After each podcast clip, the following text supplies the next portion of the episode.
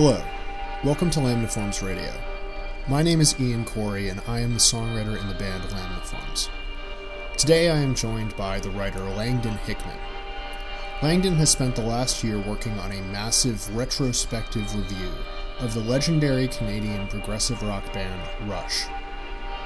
Over five pieces, Langdon has analyzed all 20 of Rush's studio albums, charting their changes in sound and lyrical style, while pointing to the band's wide array of musical and literary influences. All in tribute to the band's drummer and lyricist, Neil Peart, who passed away one year ago this month. I was delighted to have Langdon on to talk about this project, and Rush in general. One quick technical note. I experimented with a new way of recording the podcast for this episode, and as a result, my end of the conversation was not recorded with my usual equipment. I apologize in advance for the drop in fidelity, but thankfully, Langdon's voice came through loud and clear. Thank you for bearing with me, and thank you for listening.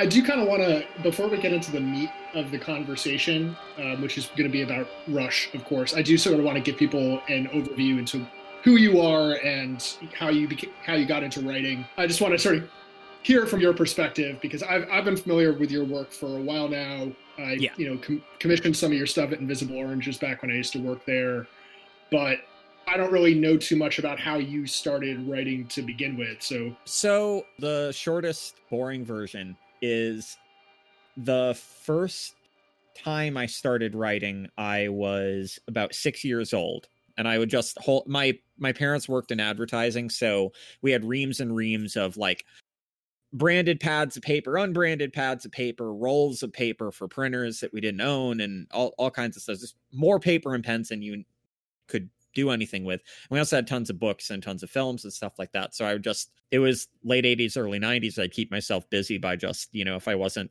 watching something or reading something, I would just start, you know, writing my own stuff. Just horrible writing that only a six year old could make.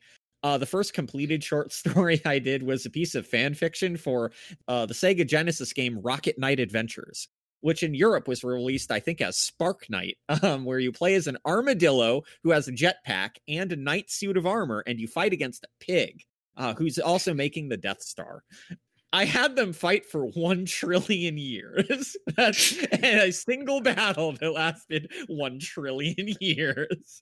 So my general aesthetic has stayed the same for the past uh 25 years or so but yeah as i got older pretty much the only things i wanted to be were a paleontologist an inventor or an author. And eventually i found out the paleontologists have to know about biology so that was out.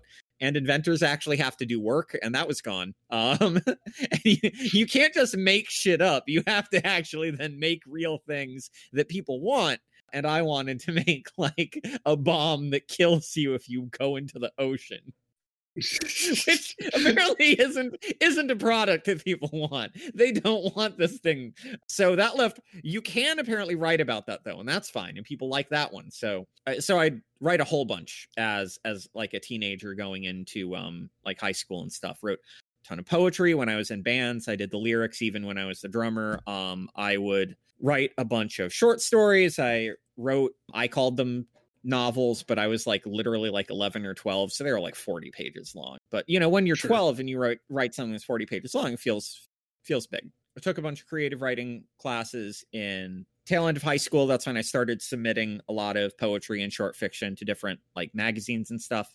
And then I went to college and I studied a whole bunch of stuff. I took after my dad there where I just kept changing my major. Um, and it took me an eternity to graduate. But I did wind up getting a BFA in creative writing and had been churning out short stories and stuff then got published in a couple different fiction venues which eventually like I, I started writing about like writing nonfiction stuff and creative nonfiction because of some classes that I took there where I, eh, for a while I was like, I'm not interested in that at all. Like for me, nonfiction was like philosophy, which I loved, but I definitely didn't have the knack for writing or like big meaty pieces of nonfiction. Like there's a book called Late Victorian Holocausts, which is about the horrors of the um, Victorian Empire of Britain that also like helped politically radicalize me. But as you know, those kinds of like big meaty things are what I associated. So I was like, I that's not my um I did have a couple blogs where I did um, writing about bands, specifically writing through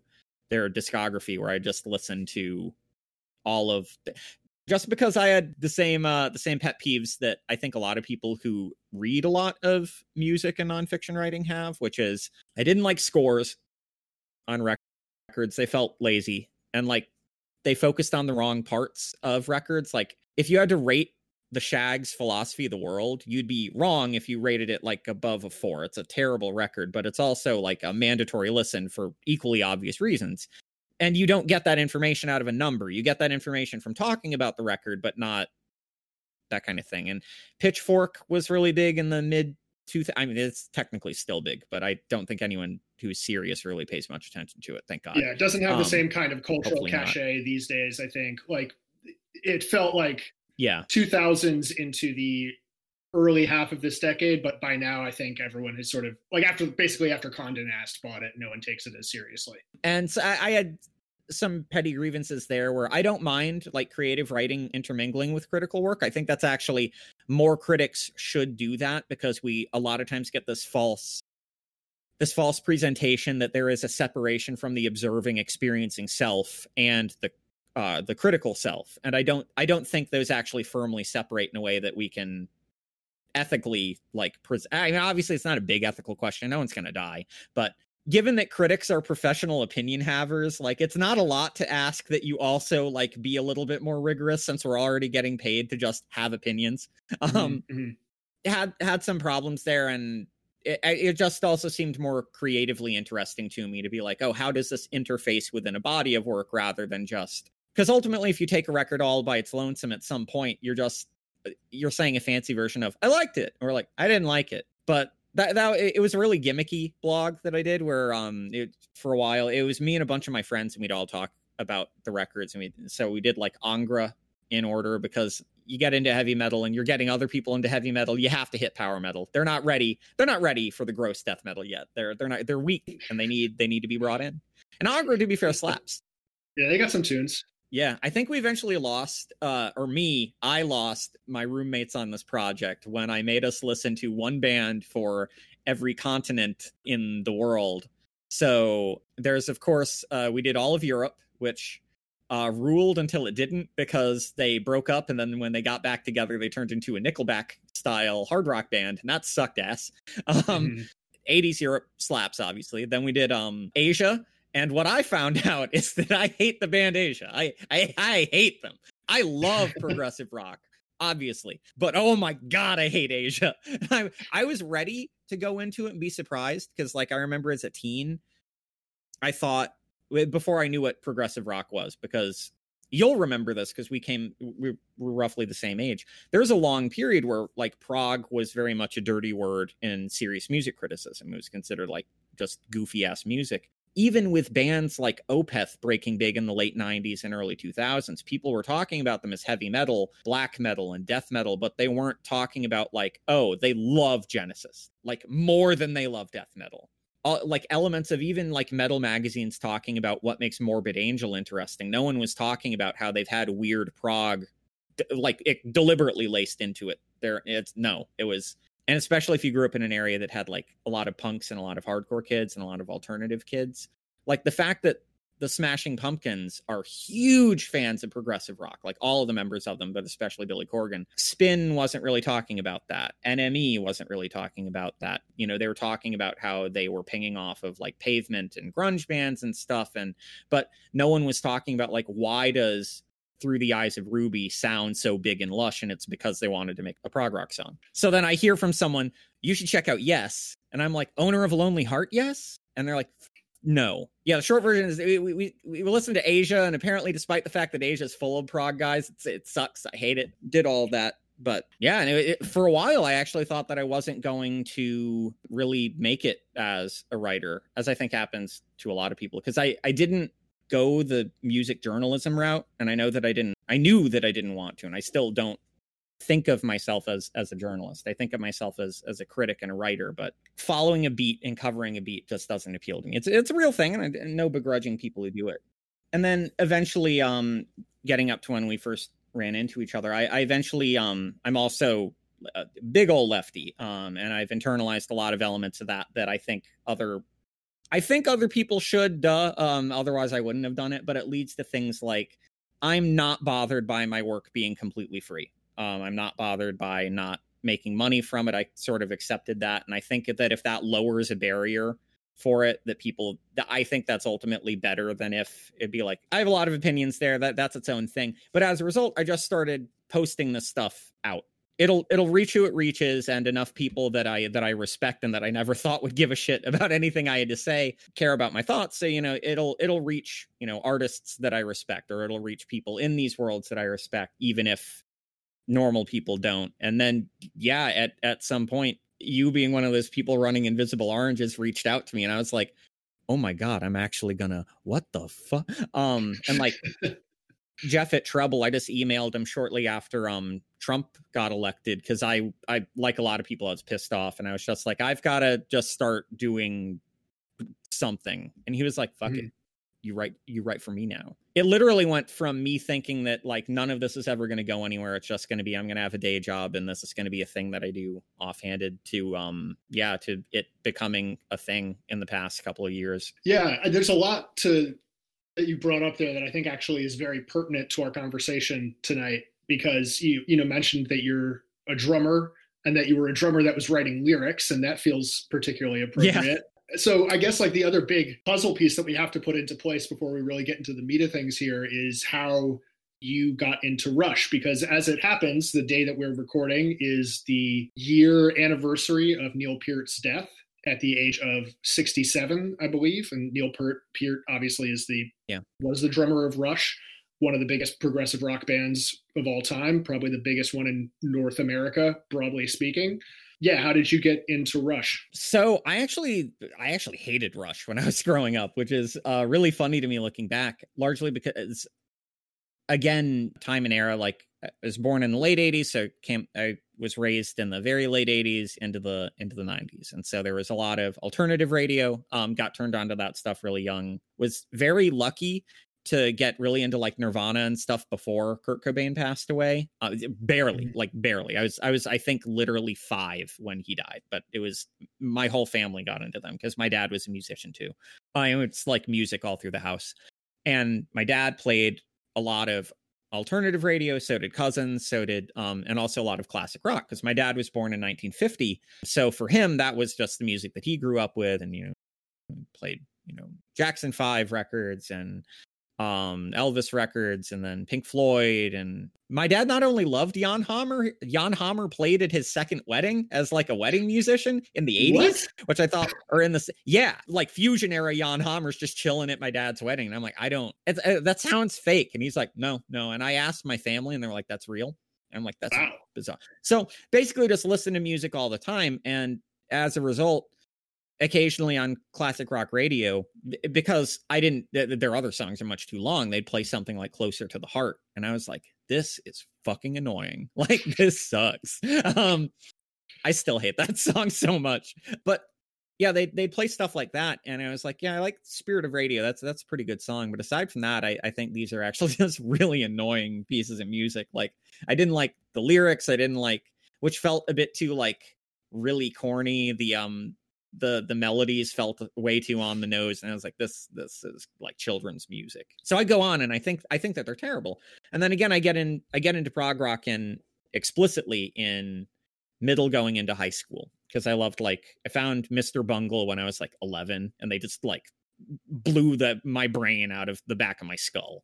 They were like system of down on steroids and then you know i loved I loved Tool then. Uh, you know, we, we didn't know certain things. Now we do. Um, now we do. Now we do.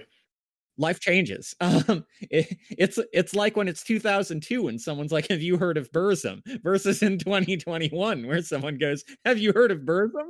Um, very different experiences. But loved Opeth, lo- obviously Pink Floyd and stuff. And I was talking about that on a forum, and someone's like, "Oh, you're talking about progressive rock," and I was like, "Progressive what?" And they were like, "Yeah." And then that's when the Yes thing happened, and I happened to find a copy of of Yes songs, the the triple LP live version, like the full accordion one, like on vinyl Mhm. in my basement, shrink wrapped. There were two of them that were shrink wrapped. Uh, My parents just never opened it or played it for me when I was younger Wow. so fell in deep there and as i was looking into that stuff because that, that that just blew open a gate for me i was like this is the most magical music in the world still that progressive rock and death metal are like the two pinnacles for me like i i can't imagine liking anything more i love plenty of other stuff but those are just my my favorite rush kept coming up and i'm like the band that sucks no what no and people are like no you like long songs right and i was like yeah, I mean, I guess. Yeah, I love long songs. Yeah, Opeth and Close to the Edge. Mm, love me some Close to the Edge. They're like, yeah, check out 2112. And I check it out and I'm like, this kind of sucks though. Like it's it's fine. and then it gets really boring. And then it ends, and I think they're libertarians. And I don't like that. Like I I'm even 14 or 15, and I'm like, I I think they have some pretty whack political opinions. I like the Dead Kennedys and Black Flag and System of a Down and Rage Against the Machine. These guys seem like dorks. I bet I could fight them uh, and win. So I go on and I, I just sort of write them off for a while. Then I get into high school and I'm chatting with my friend Blaze, um, who's like the guy who got me into Rush. And his whole family loved Rush. He loved Rush. And I'm talking to him about him I'm clowning on him because, uh, you know, whatever. And he's like, no, you, you're listening. You're not listening to the right shit. And I'm like, oh. And he plays me subdivisions. yes. And yes. This that- is exactly right.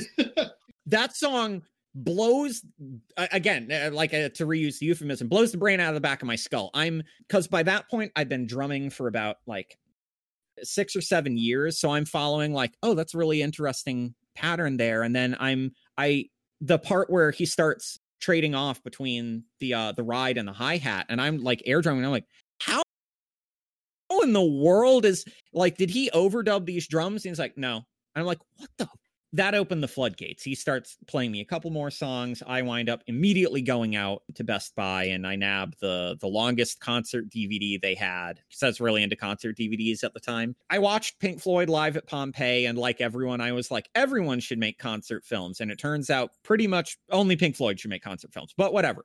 But yeah, I, I nabbed that because it had the most songs on it. Um, and I go home and I watch the entirety of it. Basically, I'm overnight converted to a Rush fan. Yeah, because I had that com- I had that different entry point. Like I wind up showing them to other people, and other people wind up being like, "Yeah," and I looked them up and I found out Moving Pictures is their best one, so that's the one I picked up. I didn't really have that entry point. I mean, I love Moving Pictures, obviously, but it's it was more the stuff from like Signals and Grace Under Pressure and some of the stuff from Test for Echo and counterparts and stuff like that. That's the stuff that really grabbed me first. I'm an obsessive, like um a lot of metal and prog listeners and a lot of like music types. So I eventually went and bought all 19 at the time of their studio albums, or 18 at the time, uh, because Snakes and Arrows hadn't come out yet. And so, like, I had all of them when Snakes and Arrows came out, and that was the first one that I bought on release day. Yeah, so I just like fr- from there, it was just like this this lifelong thing from that point forward. Yeah, it's funny because like my introduction is not entirely dissimilar. Where it's like I heard the poppier moving pictures stuff first. Well, that's no, you know, the problem with this band is that their most popular material is not necessarily the one that is poppiest. You know, Yeah, I heard like, yeah, closer to the heart and Tom Sawyer and YYZ, all of the, like the big hits, like the canonical Rush yeah, singles, you know, from a DJ at the summer camp that I would go to. Like it was like an arts summer camp. And so they had like a radio station. And the guy who ran the radio station had like every single Rush album in this like giant binder that he would bring. And I would just sort of flip through it and be amazed at one that they had that many CDs because I was just getting into bands that had only been around for like a decade at that point in my life. And to see like, holy shit, this band has been around for 40 years and they're still putting out music. And then I was also blown away by the fact that he had all of them, that there were none of them that he didn't want to own, you know, that it was like a Yeah. completist mentality. And it wasn't until like I actually had to learn Rush songs in college that I actually kind of like got into it because I was like so just like extremity focused for so long that like a bunch of nice Canadian boys playing prog rock was like not going to cut it for me early on. but then when I actually had to learn how to play YYZ at college, I was like, oh shit, like this is really, really hard. And by that point, I had already gotten into Dream Theater and all of the bands that I could start to see, like, oh, these guys are building on Rush. So yeah. it, it would behoove me to go back and figure out what the deal is. But I didn't really take that seriously until Neil Peart passed away. And then I just went through their entire discography in like a month and just mainlined it. I was like, I need to know what I've been missing. What I what did I not understand about this band? And so that was like last year. It was a big project, but I came out the other side being like, oh shit! If someone had shown me signals first, this all could have been avoided. you know? Yeah, it's it's really mystifying to me, and that that that's one of the big one of the big impetuses behind the project for me was there seems to be this like hidden history within a history of the band that even if you talk to Rush fans, depending on the which one you talk to, you'll find ones that are like massive, adoring fans of Signals, which is within Rush fandom sometimes propped up as their best record above 2112 and moving pictures and stuff. But then you have these other really exciting pockets. And this is also one of the things that I like specifically about looking at the whole discography of the band. You find things like the track "The Necromancer" off of uh, Caress of Steel, which which Dream Theaters covered live, and they actually on one of the bootleg DVDs from YtseJam Records, their official bootleg stuff. Uh, they have their cover of it. It absolutely is just Dream Theater in the early 70s. And then you have things like Power Windows, which is like the best cybernetic fusion of synth pop and prog rock that like I've ever heard. And you have Counterparts, which is their take on a Pearl Jam or Soundgarden-ish grunge sound, which makes sense given that Soundgarden and Pearl Jam and them openly cited that Rush was this huge influence on them. And mm. which you can hear, uh, hear all over Kim Thayil and uh, Chris Cornell's playing. Yeah, it's it, it was that similar kind of thing where these these gaps of like Badmotorfinger one of my favorite records of all time. I think it stands like toe to toe with any of the great 70s rock records, which would only make boomers mad, but you know, it everyone else I think has accepted this. But it was like, how come it sounds as fucked up as it does? I know they cite the Beatles, but there's something else here. Finding out about the Rush thing, I was like, okay, that that explains that. How come I love all these bits about Smashing Pumpkins that I love? part of it comes from there. I got into Dream Theater before I got into Rush, and eh, same kind of thing. Meanwhile, you know, all that time that I'd spent listening to to you know Tom Sawyer and YYZ and Red Barchetta, fantastic songs, like not knocking them whatsoever, but there was this like whole other world to the band that I just didn't know was there. Yeah, I, I, I feel like that's one of the things that I really like about your project. Uh, for context, if you went through following Peart's death, you've been doing this year long project of writing about every single Rush record in groups of four. So it's covering their entire discography, but in a structured way. Like it's not just yeah. individual album reviews.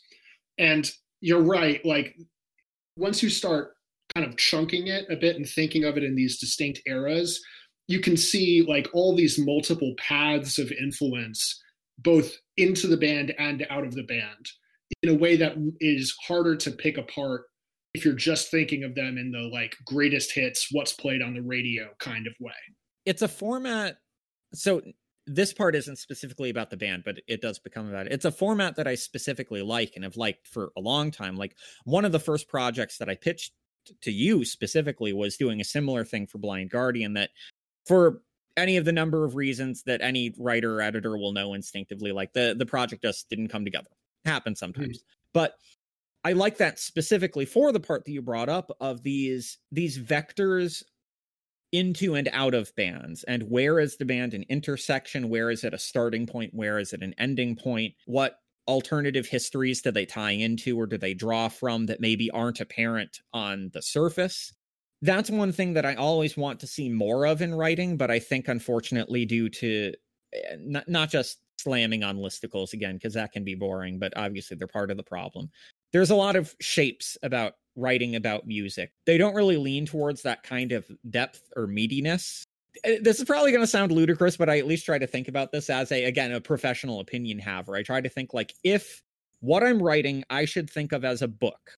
And if it were a book, what would I be proud to have said that I wrote down and had published as a book versus what would I be like, please don't read it. I did it for a check. Rush thankfully offers us this really inventive structure that they themselves even acknowledged in later interviews because I, I I read so many goddamn interviews for this thing. Thank God Rush fans are obsessive and so like there are multiple websites where it's like, do you want to hear every stage goof that Geddy Lee ever made between the years of 1979 and 1993? And it's like, what? And they're like, yeah, we have 2,100 audio files. Some are two seconds long, some are two minutes long. Oh, on this day, he forgot the lyrics to this song. On this day, he flubbed a bass fill. And it's like, I didn't listen to all of them, but like having that available is like just this massive benefit uh, yeah, they, they mentioned in later interviews that they noticed an inadvertent pattern that they built into their uh, their discography, which was after every fourth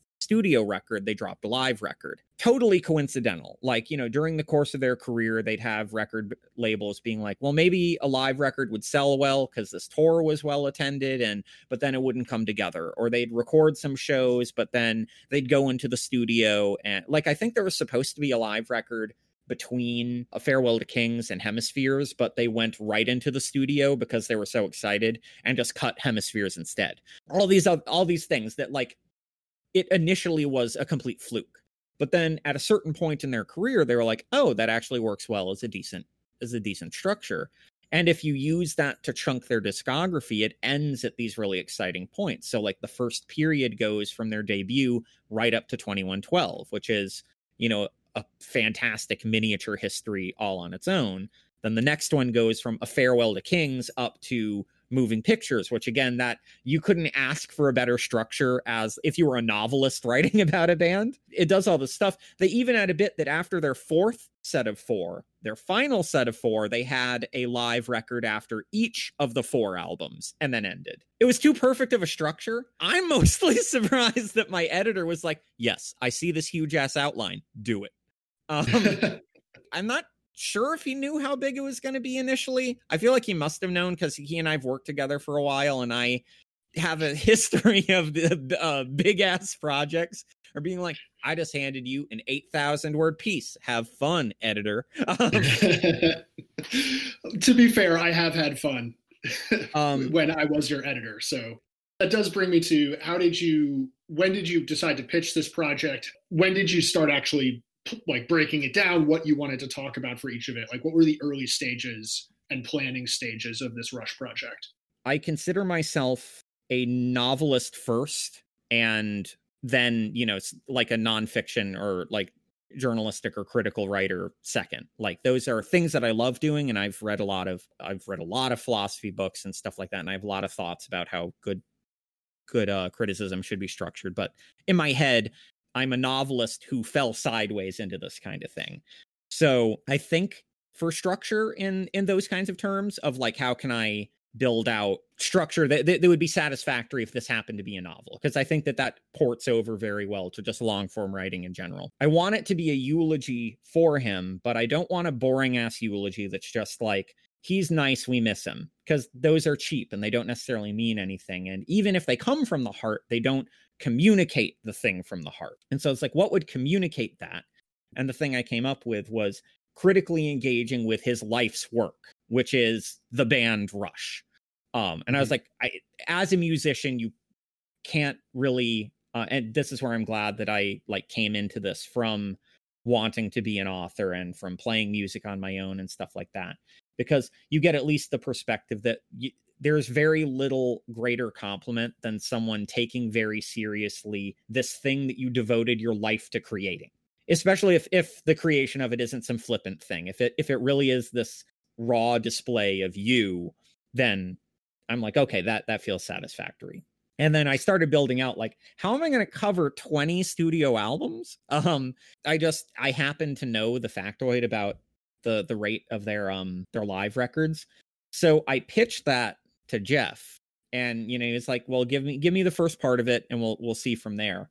And so i get to writing and that question of what you said of like what to include versus what not to include those are things that i tend to leave up to the moment of writing.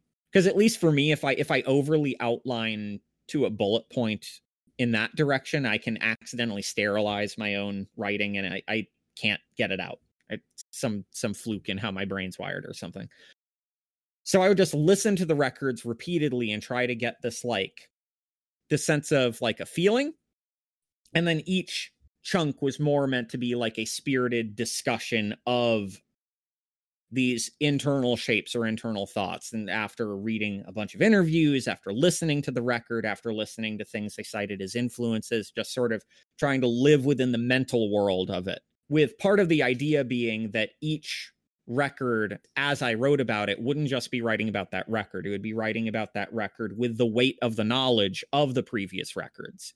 And mm how might they have reacted against them with them? Um how might they have drawn on their own history like resynthesized older ideas that maybe they'd set aside? Because of that i was like okay the first part doesn't have to be too complex. This is these are the beginning stages like in a fiction novel it's the part where frodo is going around talking to a bunch of hobbits and you're just learning about hobbiton. I don't have to worry about shelob or anything yet or like ents. Like I, I don't have to answer what is an ent when he's just chilling. Um, but as that went on, that's also what made the later the later portions of it take longer because one obviously they were getting interviewed a lot more so it's doing a lot more research reading. But then also the notion of how does this arrive from through and toward all of these other works gets a lot more complicated the more pieces you have on the board i was i was incredibly blessed that because again, it wound up being five parts that took an entire year to make. And uh, I, I'm not sure if anyone listening to this is is an editor for a site that writes about music, but going, I'm going to write five things and it will take me 12 months is normally not something you say yes to. Um, so I, I was insanely blessed that Jeff was like, keep the quality up and keep them coming, get them to me as quick as you can, but like just make them good. Because like th- there was a, the last piece of it took about three months to put together. And that's the one that, as of recording, has not yet been published, but you just uh, submitted uh, it a few days ago, I believe. Is that right? Yeah. Um, I edited that one down to about like eight or 9,000 words, and that covers from Vapor Trails, which is their first record that they made after getting back together after Neil Peart had a horrible family tragedy that you can look up if you want. It's really, really heartbreaking from that up to Clockwork Oranges. Clockwork, Clockwork Angels. Oranges, Clockwork Angels. Yeah, I mean, what am I doing? Um, yeah, I think you may have gotten some wires crossed with Invisible Oranges there. Yeah, e- each each one became its own little structural project because, say, the way that I talk about Rush, Fly By Night, of Steel, and Twenty One Twelve as a set, like how do they interact with one another? How how does one emerge from the previous and flow into the next? That obviously requires a very different shape than how do signals grace under pressure power windows and hold your fire interact as a set. And that that was extremely creatively energizing for me especially again th- this is made during the midst of coronavirus where in america we have over 300,000 dead and that number is probably going to get a good bit higher given how bad the vaccine rollout has been rising fascism through the world. So this became like an anchor for me that like as all this like fucking nightmare shit was happening outside, I could just pour myself into research and crafting this thing. Let's start then with that first group of four Rush, Fly By Night, of Steel, and 2112. What are your what were your basic basic approaches to covering those records? Like what was your main guiding thesis and what did you come away with from those four? My I think the thing that I was going into was something that's come to mind for me a lot, when, specifically when thinking about progressive rock bands. So this happened a lot with with Yes and with Genesis, where we have this notion that they turned pop at some point in the 80s. And the more that I've run into this stuff, the, the less that makes any sense to me because like yes started by covering donovan. Like that was one of the first things they did in, in the mid to late 60s they always had pop and psychedelic pop and sunshine pop and california pop and all those like branches of, of pop music from the late 60s that no serious music critic would ever turn their nose up at. Like no one's going to say the mamas and the pop i mean the mamas and the papas maybe but again that's autobiographical information not necessarily musical stuff.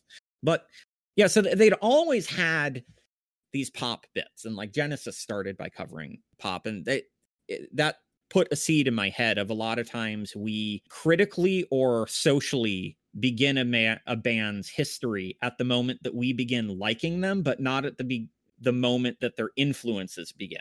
Mm-hmm. and this winds up setting us on really bad courses for interpreting their work so th- th- that was that was the initial thing and i didn't listen to their debut record in a while just because like I think for a lot of people, if you're a Rush fan, you tend to gravitate to to other stuff in their discography. To to be fair, but this forced me to go back and sit with.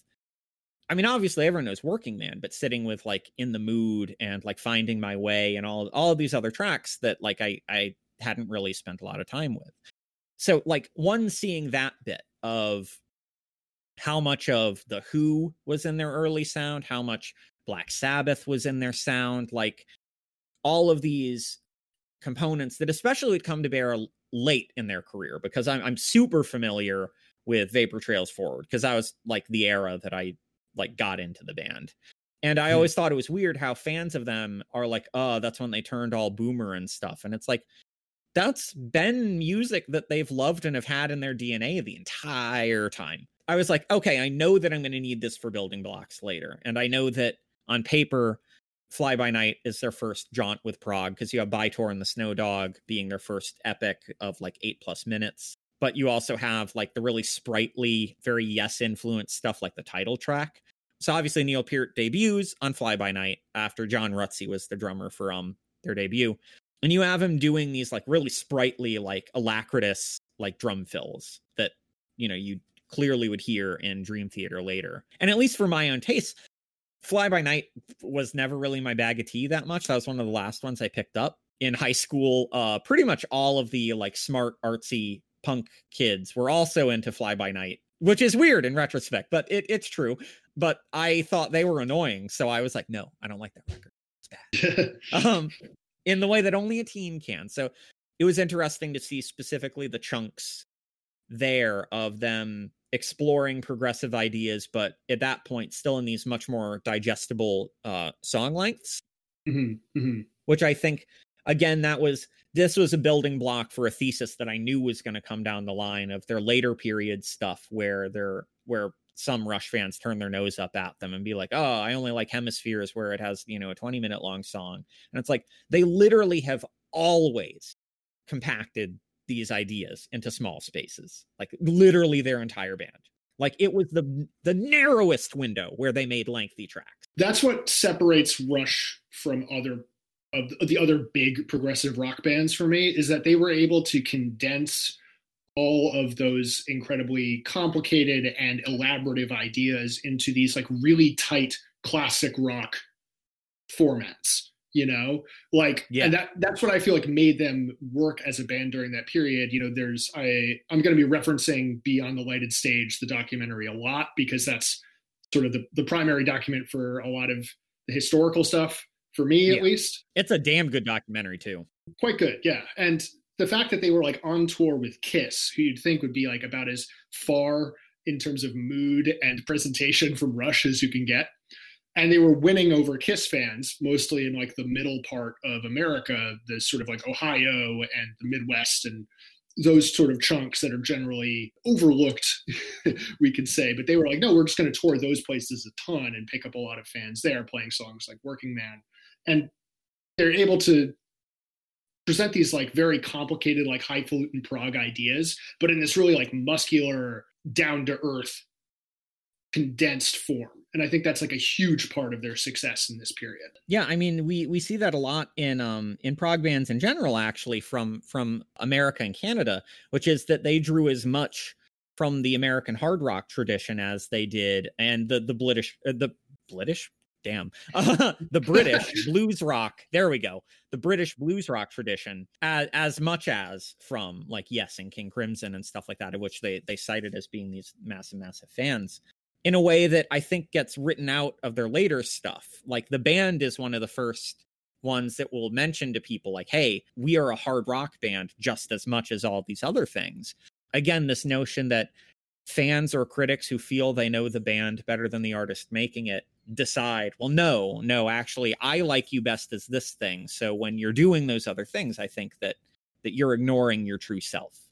When in reality, what they're doing is ignoring the part that you personally like. But then, yeah, there there is a chunk within specifically Caress of Steel that I think is a massively underrated record on a critical end.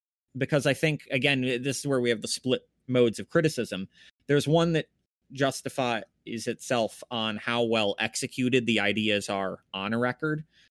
And even at that point, it's hard to say that Bastille Day or The Necromancer are bad songs. I think that's just ludicrous. if you're like, no, they suck ass. Be like, fuck you, man. That's that's not correct. But there's the other end that judges based on like imaginative capacity. And what's mm. funny is we get these standards flipped a lot. Like when we're talking about certain punk bands or post punk bands or industrial bands or like bedroom pop bands or lo fi bands, you know, all this kind of stuff. All of a sudden, the fact that they don't execute an idea all that well doesn't matter and, in fact, can contribute to it. We're like, no, it's, it's the energy. But then you have Rush attempt a sidelong piece of the Fountain of Lamneth, and it's like, fuck you for trying. And it's like, that, that doesn't that doesn't make sense to me. Even even though there there are bits of that song that I think are not uh, I think I'm going bald is bad, but uh, it's bad. It's a bad piece of music, but um, but a lot more of it works than than you'd think. Yeah, it, it still feels like they're figuring it out somewhat in this period, and like justifiably so. They're a pretty young band working at a very fast pace, and it's interesting that I feel like a lot of people, and you point this out in your pieces, that like there's a, a lot of people that point to 2112 as being like the quote unquote true debut or like the re-debut of the band and to me it feels like actually it's the finished product of the thing that they were getting to in fly by night and of steel. It's sort of like we've now arrived at like the end of this journey of being this version of rush. Do you feel like that's a reasonable way yeah. to frame it? Yeah i mean i think this is actually something that Rush benefits from in the same way that in the death metal and punk world we're very well familiar with, of like if you follow the demos of a band up to their debut which is not terribly uncommon in the extreme music and underground music world where you know you might hear about a band before they have a record deal and then you can mark this evolution and no one in their right mind in those worlds thinks that the band starts at their debut record. You're like no i've, I've heard all these demos. I know how they've evolved and i treasure that. Like it, it's not even just that i know it it's that that's as valuable to me as a studio statement it's their mixtape era, basically. Yeah. They're emerging from the primordial soup of we want to sound like our influences to like, well, what at the end of the day, how do we assemble all of that? And uh, eventually getting to the same uncomfortable conclusion which is you never actually fully free yourself from from your influences you can add more influences but you never you never get rid of them and you just you learn to live with that and like one of the things that i tried to bring up a lot as well is that our presented history versus I think a real history of the band. When talking about 2112 people seem to only care about side 1 and it's like it's a great piece of music. I'm not trying to knock it. But like for me especially as years have gone on I find more excitement from like Twilight Zone or Tears or these other things that are like like side B deep cuts yeah, to me, something for nothing is like the song of that record. That's where they really dial it all in. Even though the lyrics I don't entirely vibe with, but that's a yeah. we'll get to that. yeah. Um. And yeah. So I I think in those moments that we actually see a flash of the rush that they would be on literally until the end of their career in a way that we actually don't on the the title track itself. And I think that's mm-hmm. again people mistaking the part that they find most exciting. Um, we actually we have a parallel to this in in Mastodon because again, I think these these are lessons that resonate throughout whatever band you're looking at but you maybe looking at a specific band can can train us to look in these ways where for mastodon we we pitched ourselves all like as a collective this notion of they are X, Y, and Z thing. And then for a number of records now, they've been an inventive and fun progressive hard rock band. And people are like, no, they're bad now. And I'm like, I guarantee you, if Emperor of Sand came out in 2004, people would have loved it. But we've decided for some reason that Crack the Skye was so good that unless they literally give us another one, they're bad. And that's that's stupid. Like that's right. That's stupid. The funny thing about that is that there's a similarly sized cohort of people that have that same feeling, but about remission. You know, Yeah. where it's like that's the only Mastodon record. So it's like the cycle just repeats itself over and over again, which, excuse me, I think we'll also see in the course Oh, of yeah. Rush's career. So as we move from chunk one to chunk two and get into the probably the most canonically beloved Rush records, the Farewell to Kings, Hemispheres, Permanent Waves, and Moving Pictures. Uh, we should probably now talk about the lyrical hangup and Neil Peart's lyrical, early lyrical style. Yeah, as you mentioned earlier, there is this kind of conception of Rush as like the libertarian prog rock band. And that comes from this early period and then this second period specifically in the way that they openly cite Ayn Rand multiple times and like draw Yeah. from Ayn Rand's writing. And Yeah, they they don't hide it. Um, it's uh, it's not great, I will say. no, And it, especially on the title track of 2112, it's like this Ayn Randian parable about like why rock and roll can't exist under communism, space communism, you know? And it's it's ludicrous and it sucks, but I think in context of their whole career, I get why they were interested in those ideas. Because like if you're like precocious, like smarter than average person, like Peart clearly was, and have dedicated yourself to being really, really good at something the way that he clearly did, you're probably going to have some hangups about yeah. I mean, we, we get that with with the short story Harrison Bergeron by I th- I think that's Vonnegut. Um, it, it- that's Vonnegut, yeah. yeah.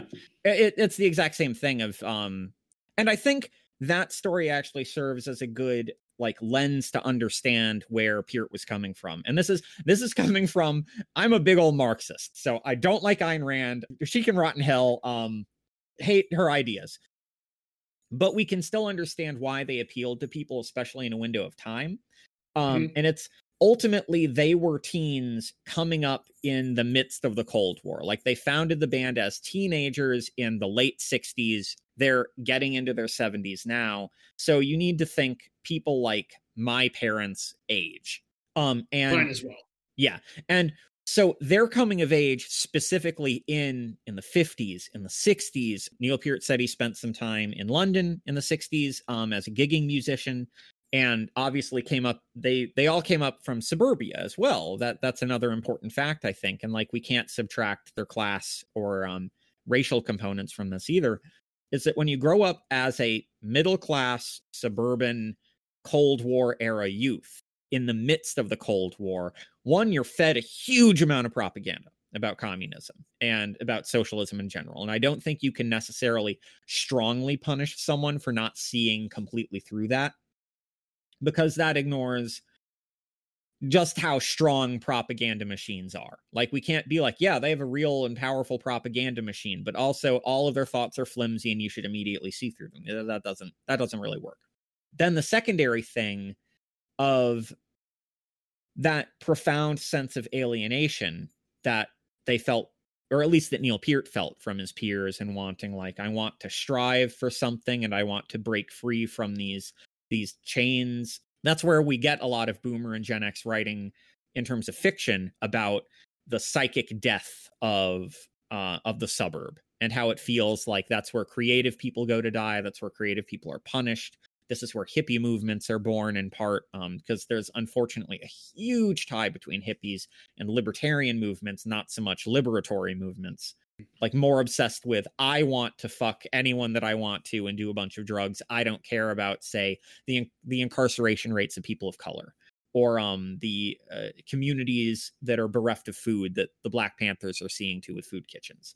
Right. This is how you get hippies becoming yuppies in the 80s once the money starts rolling in. Exactly. And so I don't think it's unfair that, especially someone who's reading a lot, and we also have to keep in mind at that point, Ayn Rand was very new. She started publishing and being picked up really in the 40s into 50s. And so if you're in a certain like hip and smart crowd, it's not uncommon to run into her works at that at that point in time this isn't to validate her ideas which are bad but um and then you also have to add into the fact that they're also young men trying to figure out the world because mm-hmm.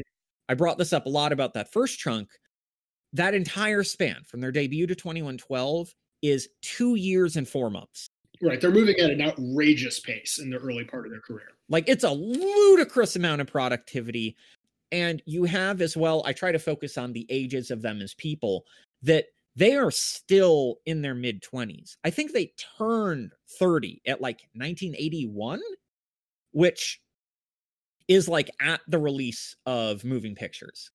So mm. we're talking, and this is we're we're both in our 30s. Like uh, they're very very young. They're still piecing together the world in a lot of ways. And even though you have like your the ideology that you likely will carry with you, beginning to form, then it's also not uncommon to have to go like, I had some bad thoughts as a teenager or like 20 something, and I should get rid of those because they're bad. And we see that winnowing process begin. Like, Farewell to Kings has obviously closer to the heart, which is, I think, his first stab at solving a lot of the problems of Ayn Rand's ideology of if you have like a Galt's Gulch scenario, who fixes the road? Like who fixes the toilet? And so mm-hmm. eventually being like, oh, well, all of these things are fruitful and there is nothing there's nothing bad about being a working class person, but you know, I still think capitalism is pretty okay. Um, which is again a bad opinion, but he's he's getting there. And so like we have a bunch of other um i mean you have average like libertarian stuff like a farewell to kings the title track which again i think is slept uh, this is this is the exciting part for me is hearing like a farewell to kings and madrigal which are very like jethro tullish or genesis-ish like they remind mm-hmm. me a mm-hmm. lot of steve hackett's like very pastoral guitar um and i'm like no one talks about this we all talk about xanadu which is I'm going to say it, not that great of a song. It goes on for three minutes too long, and I don't need to hear the exact same verse literally two times in a row. Don't need that. Yeah, not my favorite of the long tracks by them for sure. Um, but then they hit us with Cygnus X1, which is a masterpiece of heavy metal. Like, we would so not have heavy metal as we know it without that. Because, like, Metallica cites it, Voivod cites it. Like, literally every single band that's ever been influential in heavy metal loves that one song. We even have that's that's one of the favorite songs of uh, Tim Commerford of um, Rage Against the Machine. Low key, one of the stars of that Rush documentary is how fucking jazzed he is to talk about Rush. it's like that's, so so cute. that made me so happy because like I, I was I went in there with this worried like you know when when you're like a young lefty prog rock fan there's there's always that worry about like dorks and then obvious like right wing dorks um and Rage Against the Machine are very much not right wing dorks and so that I that was very validating for me. Yeah, this is also where they go like musically it should be stated this is where they go quote unquote full prog. Like they yeah. the technicality kind of goes to the roof. You can tell that they've like now toured enough where they have that sort of psychic psychic connection as musicians where they can just come up with incredibly complex shit and all three of them immediately understand where to take it as like a group. And it, it just goes into like totally batshit insane territory on hemispheres. Hemispheres is like exhausting to listen to, to be quite honest. Like it's really, really good, but it's like 35 minutes long too. That's the part like you get to the end, you're like, holy fuck. And you look down, you're like, that is less time than one episode of Law and Order. What's funny is the thing that you said is definitely the affect they gave. And like we wouldn't get Dream Theater if there wasn't that feeling when you listen to Rush of like, they can just do this. You could also tell at that point that they were getting like they were clearly very excited about this stuff. So, fun historical fact the only three songs that were meant for hemispheres, at least initially, were the title track, um, which is the tail end of Cygnus, Cygnus X1, um, the trees, and La Villa Strangiato. And so they cut all of that, and it winds up being 30 minutes, and they just decide we have more time. Let's cut a track and they write and record circumstances in like two days at the very end of the sessions. And I Mhm. think this is a pivotal moment in their history that we don't that we should talk about more when discussing Rush because Permanent Wave sounds more like a child of just that one song than anything else on that record. Yeah, yeah, yeah, yeah. That's really smart. Sometimes the last song that you write on a record is actually the soft launch of the next record. Yeah. And their ability to like start refining more and more like, okay, we've gone as far as we can into literally into black holes with this prog stuff. What if we start to scale back a bit? What if we start to narrow and focus that energy into something maybe more conventionally song oriented, but also start to bring in all these other newer influences that'll start showing up in the next two records too. It's it's really fascinating because like any any Marxist will know and love the term dialectics. Um and without boring too many people with like uh my dry Marxist Leninist like here's historical materialist dialectics. Um a short version of that thought is twining two thoughts together. It's not just going this is true, but what if it was not true? Um it's like a complex conversational approach to knowledge. And the best example of that is literally the scientific method. Like the scientific method was literally founded by a bunch of philosophers who read Hegel, um, who came up with dialectics because they liked dialectics that much. Like that that's a short version of it, but literally it gave birth to the scientific method. So that notion of you have a hypothesis and you test it in various ways and you maybe have a counter hypothesis and all this stuff. Anyway, I bring that up because that model I think it is great for understanding stuff in general, but for Russian specific, it works ludicrously well. That any given record is birthed directly from a previous record or a previous like four album era, and then also directly creates the next work. Mm-hmm, mm-hmm. So th- that's again the, the part that's important to keep in mind that like through Caress of Steel, 2112, A Farewell to Kings, and now Hemispheres, they've maintained these tighter, compact songs where they jam all these ideas in. It reads more like the longer form songs where one, they had to check the box because you can't love prog rock and not give yourself the big epic, but two, more like big testing grounds than Mm-hmm. these these other these other chunks. I mean, even and what's funny is you look at a farewell to kings and like Xanadu's the longest track at 10 minutes, but Cygnus X1, this one that feels massive and like like ludicrously epic, seven and a half minutes. Like you would as a metal fan, you literally wouldn't even like blink at that. That's like it's a normal song. Right. Yeah. But yeah, so we got circumstances, which is three and a half minutes full of like just stupid time changes. Like this is very dream theater kind of kind of shit where it's they're like it's in 5 now. Now it's in 3. Now it's in 4. Now it's in 7. Now it's in 5 again. Now it's in uh like 15 16 for but for one bar. This goofy shit. And like Geddy shrieking on top of it and like the way they're placing the pulse it still feels like, you know, like you could like you could drive to it or get in a fist fight. Um but it's like just goofy proggy. And what's funny is they actually start they started the process of making permanent waves by going, okay, that was just a little fun thing. Now let's get back to the real work. Let's write a sidelong epic about Gawain and the Green Knight. Obviously, that's not on the album because they got part of the way through it and they were like, yeah, but I like jamming though. That that that was tight. like, apparently, we really love uh, rocking. Um, right. It's almost like a return to their roots with all the experiences that they've learned up until that point. Yeah, and uh, what's funny is we still get these like really fascinating. I read the record more as like four movements and the sides being mirrors of each other. It's a really fascinatingly structured record. In fact, here's my hot take. I think Permanent Waves is a better record in every facet than Moving Pictures. Um, I think it's better as an album. It handles the structure of an album more, the side structures, the I think the songs are better. So you get these poppier but still still very prog rock songs opening it. Uh, if you get Spirit of Radio and Free Will back to back. And Spirit of Radio is still one of their best singles they ever made. Free Will is really annoying, but um I I hate that song. But whatever. it's if if I could ignore the words entirely, it would be great. If Someone reads Sartre gets the wrong lesson, and that's that's free will.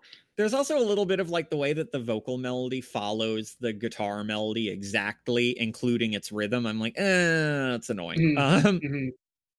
But yeah, on the same album, they've got like Jacob's Ladder and Natural Science. You know, exactly. like- so then we get Jacob's Ladder as the next one, which is this lengthy epic about weather, and it's very atmospheric and feels like almost like contemporary King Crimson. Then the second side opens with this two song set of Entre Nous and different strings, which are profoundly beautiful. like the best like softer Rush stuff like ever, in my opinion. Again, as a Rush fan, I'm I'm just flabbergasted that no one seems to talk about these things because I love them. And then yeah, it closes out with Natural Sciences, which again, Dream Theater Dream Theater had covered it, um, which makes perfect sense when you listen to it because like yeah, I mean that one seven four riff in it is like I feel like you could extrapolate all of modern prog metal from just that one moment. The da na na na na na na like that is just that's everyone. Everyone does that riff now, you know. and it's like so you have this perfect record both sides are mirrors to each other you get a little tight song two song set and then one epic and the epics are thoughtful they're proggy they're they're still lengthy and they have multiple parts listed but yeah it's there's something about that that i think even the band were like i don't and they've said this obviously they were like we didn't know what else to do in that form but i think this can be paired against as as successful as those songs are they have these other these other bits that are that are just as fascinating and just as great and i i cover this in in the piece as well on the tour for permanent waves if you look at that set list one if you're a prog rush fan you're gonna just fucking wet yourself because they played the entirety of 2112 they played the entirety of cygnus x1 like like both parts like the journey the discovery and uh and hemispheres. So a 30 minute epic there.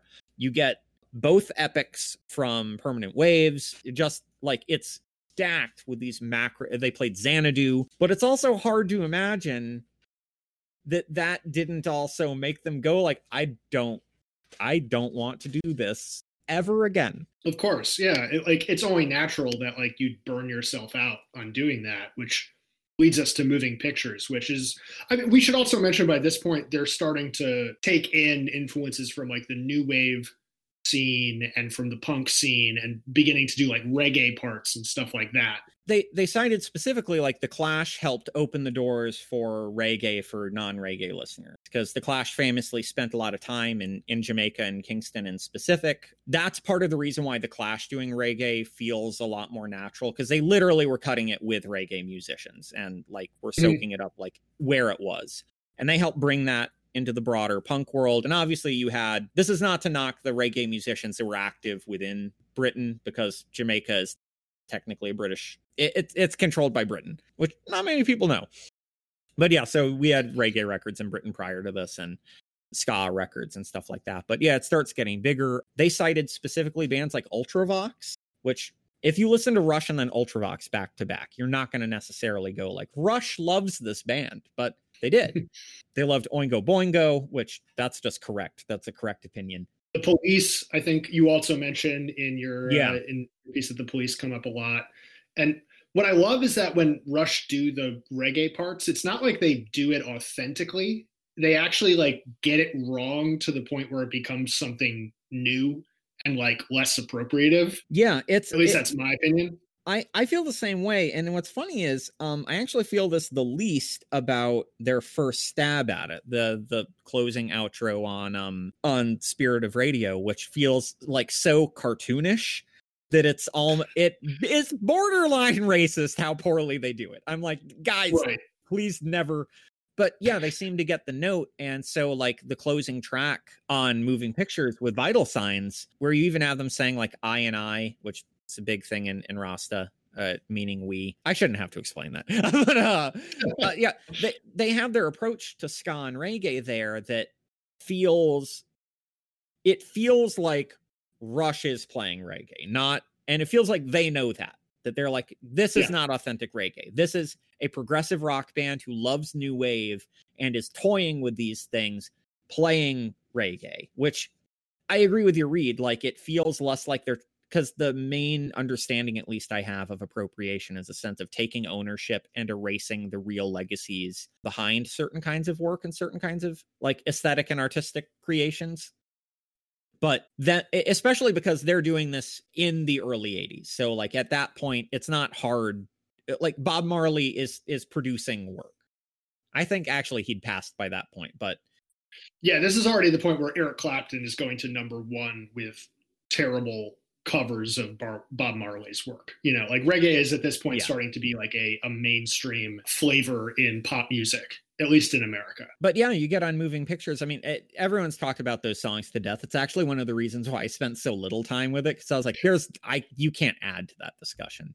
I do think the camera eye gets overlooked a lot, especially as like that's where you start getting his palette changing, like because Peart is no longer interested in Ayn Rand. He's inter- interested in John uh, Los Passos. Oh, it is John Dos Passos. Okay, yeah. Um, who's like uh, an avant-garde novelist um, from the 50s who who released like a really fascinating work the USA trilogy which fun factoid also became like the aesthetic inspiration for Stand on Zanzibar which is a, like a fucking great sci-fi novel. Yeah, so like um he, he starts drawing from like avant-garde novelists who are writing about specifically in like a cut-up style um based on newspapers and reporting. That's why like the the different portions of camera eye are about different cities um and mm. about it, we start seeing a like a lyrical turn in him from i'm the idealistic young man who does whatever the fuck i want because Ayn Rand, which we get a little bit of with Tom Sawyer and um, Red Barchetta, but it starts shifting a little bit to wanting to witness the world and wanting to engage with the world, and some yes. of that, some of that young man's angst that Eh, we we have to call a spade a spade. There's a lot of being a young white man and young cishet white man and all this where you get a level of angst that if you are self-critical, you get older and you realize is like a ludicrous illusion that is just toxic and destructive. It's the interesting thing is I feel like he's the the further into that body of work we get, the more that you see that the through line is a degree of anti-authoritarianism and anti-conformity that yeah. early on in his career because of that same bias that you're talking about he falls victim to a lot of i mean like i did this too i had an Ayn Rand a brief very brief Ayn Rand phase because as an artist you're kind of like oh the idea that i can just do whatever i want and no one should tell me how to make my art is extremely appealing but at this point rush of been around the world. They're extremely successful. They're now writing songs about what it means to live in the media sphere, like a song like Limelight or even Spirit of the Radio, I think does this very, very well. And that grants you a sense of perspective that undercuts the legitimacy of this like me centric Ayn Randian bullshit worldview. Yeah, and that that definitely starts coming to bear in certain ways. And to be fair to the other guys of the band. Geddy is later said that the primary appeal for for Ayn Rand to them was a little bit was more captured in Anthem and The Fountainhead. So mm-hmm. uh, quick, which which makes sense if you know those books and the band. So the short version of The Fountainhead is that's the specific one about artists should make art exactly how they want it, and if someone tries to change it, they'd be better served destroying their own art so that this perverted version never gets seen rather than let it change. Which, which in the context of the Fountainhead involves blowing up the projects, which is fucking yeah. crazy.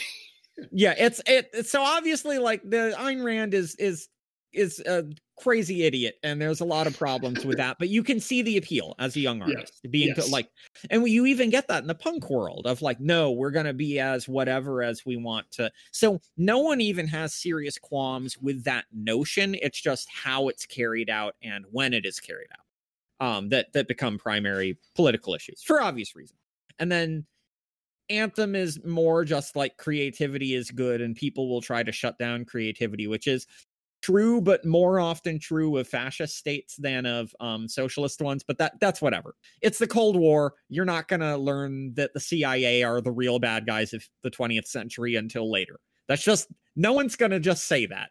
Um, eh, well, actually, people did, and then they got assassinated by the CIA. yeah, so you wind up getting at least the the beginning inklings of wanting to think and see from other perspectives. And I think this really only starts coming to bear on the camera eye and um and vital signs. The rest of the songs I think are still rather self-involved in a specific way. I mean, you have a song about I, I, because that's sort of the infant the infantilism of libertarianism in a certain way and that kind of anti-authoritarianism that as much as red barchetta is about fuck ecological regulations and emissions regulations it's also about i want to drive me car right right yeah yeah yeah which which is fair i mean like that, that's that and with tom sawyer they're putting it in the mouth of literally an image of a child which i don't think is necessarily the desired thought that uh Pye Dubois and Neil Peart had in mind, but it there is something symbolic there that it's like this this icon of self-reliance is a is a literal 12 year old.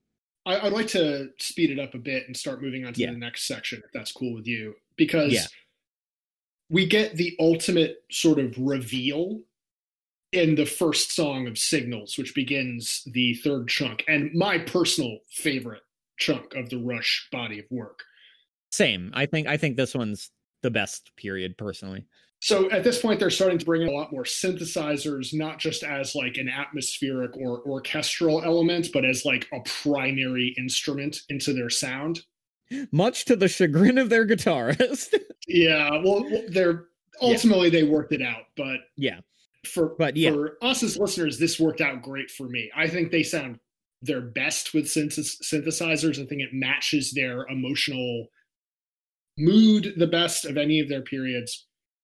And so Signals begins with subdivisions, which is like the origin story of their entire perspective as a band up to this point. It's like you've gone through all of these records and then we understand why they were making them at this point that's really the thing that sort of sank in that that sense of cold war alienation and suburban angst as like oh i was onto something here because i found in interviews that and it's pretty apparent when you listen to signals back knowing this signals is a quiet concept record much in the same way that like duke by genesis is a quiet concept record Although, where for Duke, they literally mixed around the position of a bunch of songs so that you don't catch that there's a 30 minute long song suite on the album. for for Signals, it charts from suburban alienation to emerging out into the world and finally feeling that that escape for freedom towards the world you know blossoms into this like endless boundless you know sense of discovery with with countdown. But right. that's where you right. have the pairing of like analog kid and digital man. And as much as as much as those songs are great i think this is pound for pound also better than moving pictures. This is a fucking great album. If this anyone is my says favorite rush record period. Like this is the one say, for me if anyone says that i can't argue against them. I have others that i th- that are nearer and dearer to me but this one is like again like in every formal capacity this is great. And then on top of that the songs are all perfect and sound amazing.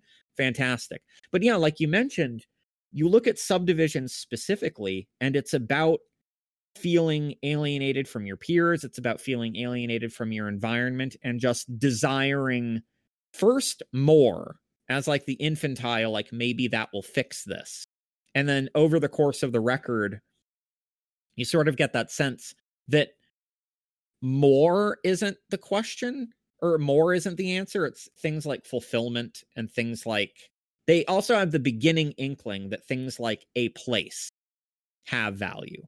Mm. That's something that Ayn Rand always struggled with. That for Ayn Rand, it's always the individual, even against um, the environment itself. That there is, it's almost anti place. The notion of forging a community and having a sense of community is antipathetic to her ideas. It's like there there's no reconciliation. And they're beginning to have this inkling of like maybe feeling belonging would do something that merely being strong in an artist hasn't. Because I mean, you get songs like Limelight out of them, and you get you'll get a later song like Between the Wheels out of them, where it's like clearly the rat race is not the answer to this. Mm-hmm this also becomes like a really fascinating thing because they'll repeat the structure of signals later in their career. But yeah, it's they break open this egg uh and like they finally don't have fantastical songs anymore like like anywhere there's like even moving pictures the previous one had a sci-fi song with um with red barchetta but this is the first time they felt comfortable like or neil peart felt comfortable writing about himself from himself. You you see that humanity in there which i think explains you know where some of the goofy ideas would come from. Right, like why someone would be attracted to sci-fi novels and fantasy novels and want to write about that sort of stuff if these felt this degree of alienation and loneliness that's described in subdivisions like why someone would pursue all of those interests. Like it, it puts all of their work in context and kind of in five minutes dismantles this whole idea that rush are like this clinical non-emotional band. Like all of this is coming from an emotional place. And subdivisions i feel like is like the key that unlocks their whole discography for me uh, same that's that's this was one of the first songs that I, I mentioned it like it's the song that helped make them feel like humans and it's weird mm-hmm. because other prog bands like you hear yes saying could just Jon Anderson saying straight gibberish that is nonsense but it feels emotionally rich. There's something in it. And I didn't feel that with Rush for the longest time until I heard this. And then all of a sudden it was like, oh, I, I, I can hear you now. Like even mm-hmm. going back to these other things, I can see what it is you are trying to say in a way that makes it feel a lot more human. And that that sort of humanism, I feel like, is the turn of this whole chunk too, because like the yeah. next record, Grace Under Pressure, is like a really harrowing album lyrically. Like a song like Red Sector A is like fucked up. It's crazy that they performed that live so much because it's like yeah it gives me goosebumps to think about like the idea of like having to perform that song night after night is like terrifying to so me the, the, the super short version of of that song and that response is that Geddy's parents um, were in concentration camps. They knew each other prior to going into camps, and they went into separate concentration camps, like in in World War II in Europe. And like his father had to like bribe guards in order to sneak shoes and presents to to this girl that he loved in another camp and then they both they couldn't find each other after they were liberated and they'd lost a lot of family and they both happened to emigrate to Canada and then he tracked her down in Canada and they wound up marrying. So like this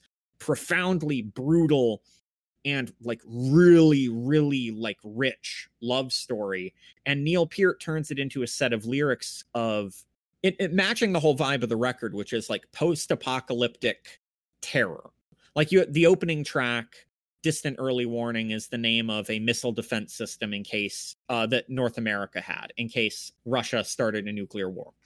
And obviously, America is almost more likely to whatever. Um, so the first one's about the terror of nuclear Armageddon, and specifically from the position that this will be carried out by people who are disconnected from us and don't care. Um, that the whole right. world could die because and again, we get a dose of this with motherfuckers like Donald Trump, where these motherfuckers who live in bunkers and live in the engines of capital could one day decide they're so angsty with one another that every living soul should die. And that's horrifying, obviously. And then, you know, your next track, you have actually, I forget what track two is. I know that Red Sector After Image. Oh, After Image, which is literally about like just the grief of death and the suddenness of death because this was initially written for a um like a sound guy that just just up and died and you know they're at this point it's again important to keep in mind they're like 32 like they're yeah. young um mm-hmm. and they have that same experience of you wake up one day and it's like he he's dead you're like what track 3 it's about Geddy's real experience familially with the Holocaust and so obviously something's up. They're, they're, you can't maintain the same Ayn Randian politics and address these kinds of specifically terrors about powerlessness. Because that's yeah. the other thing. The Ayn Randian Superman or uh, superhero, I almost said Supermensch, but like Nietzsche would beat the living hell out of uh, Ayn Rand if he weren't so sickly all the time and dead. Um, both those things get in the way. but that figure can't solve the Holocaust. I mean, that's sort of the anti-Hegelian, anti-dialectical notion of the Holocaust is that it's this nightmare it's this nightmarish rupture of things that like you can't you can't you know bootstrap your way th- through the holocaust. Likewise no matter how strong you are you can't escape death or grief. The only escape from grief is to never have a human connection which leads you just back to the nightmare of alienation. Even nuclear war in that environment you can't there's no a normal person can't make this not happen. You're just a victim to whether it will or won't, which flies in the face of even a song a couple of records ago in Free Will, which talks about right. how you know you shouldn't moan about your lot in life. You should just, you know, choose free will. And then Neil Peart reaching the limit of that notion. It's also around this time period that he starts um, biking a lot, um, which which almost sounds like an aside except for the fact that he would bike a lot specifically um in he went on like an african bike tour that biked from southern africa to northern africa. And then he went on an asian bike tour and wound up seeing a lot of very poor communities and meeting the people of these poor communities and asking questions about like well what and learning about things like the long brutal tale of colonialism and of how World War II enriched the West but brutalized and destroyed large chunks of the world in a way that, like, I didn't know there was fighting in India in World War II until I was an adult. Mm, yeah, yeah, yeah, yeah. Like the, these are world wars, but we only talk about this small chunk, and we don't talk about how all these other areas are just like utterly devastated. And he's he gets confronted by that like explicitly through his lived actions and so right it's it's in his own words he's learning to take the heat from the third world man over yeah. this period and so it's you start get getting this reckoning at, exactly the time you think he's he's becoming a man he's you know he's entering his 30s and all of a sudden the childish notion of i need to break against mommy and daddy to make myself into my own person which has a time and place. There is a there is a time when that needs to be what you think about. Is getting replaced with like, no, I'm again from New World Man from the previous record. You know, you're a citizen of the world, and you have to bear the responsibilities that come with that. And like in case anyone can possibly get it twisted uh, this is where i get into fights over people and they're like they're a libertarian band i'm like they were for like four years and then the people can't let it go. It's been decades. Like right, right. I'll I'll hear people come swinging saying that like no, it's still fine to listen to Morrissey even though he's explicitly a racist. And they're like, but I won't touch Rush. They liked Ayn Rand once in the seventies, and I'm like, you dork. Right. Yeah. Also, Rush point, is like, way better than the Smiths. I I don't. I'm not going to touch that. I'm right. You're I'm right. right. but more importantly, the idea that a, a, band that could write the big money are libertarians is a ludicrous yeah. concept. You I mean, know, that, and that's where like on Power Windows, you see you see this total reversal where you have the big money, you have territories, you have marathon, uh, you have Middletown, Middletown Dreams, Dreams, yeah, which is like a recapitulation of subdivisions to some extent. Like, yeah, and that that one explicitly focuses on the so if subdivisions focused on the alienation middletown dreams focused on um the kinds of things that he arrived at later in the story arc of signals which is like it is specifically the aspiration to not experience these kinds of things that I've talked about before that can lead someone to greatness and their dawning reckoning that like but but sometimes that burden is too much and sometimes the things that we think about as spurring people to greatness if they're too powerful, just crush them. I mean, we even get that in uh in between the wheels off of uh off of Grace Under Pressure. Uh, Grace Under Pressure also is famous for having maybe the worst Rush song of all time in Red Lenses. You go into great detail about that, and I agree in your in your piece, and I encourage everyone listening to eventually read that. But for the sake of expediency, I think we should yeah. start moving yeah, I'm, I'm, the not, rest of it yeah yeah i'm i'm, I'm not going to linger too much on it um thankfully um so and at that point it feels like they they know their political angle has shifted they've reached a i mean they were listening to a bunch of punk bands and new wave bands they've definitely shifted and then Hold Your Fire just sort of closes it out as um I don't know. I'm I'm always I'm always iffy on Hold Your Fire, which is weird. I know some yeah. people that like this is sort of where they lose me a bit. Like you'll hear no Aimee Mann slander from me. Like Time Stands Still, great tune. Great, great song. But as a whole, kind of from here until counterparts, I'm like sort of iffy on Rush. And maybe I just need to spend more time with these records. I know you have a soft spot for some of the ones that we've got coming up. But I, I, feel like there there's a bit of like listlessness and at this point they've been a band for over 20 years. And the synth stuff is kind of starting to run dry. Like it sort of seems like they've written their best synth songs. And that tension between Geddy Lee being like, let's go more and more synth, and Alex Lifeson being like, I would like to play guitar, please. it's like starting to cause more friction than it should in a productive manner.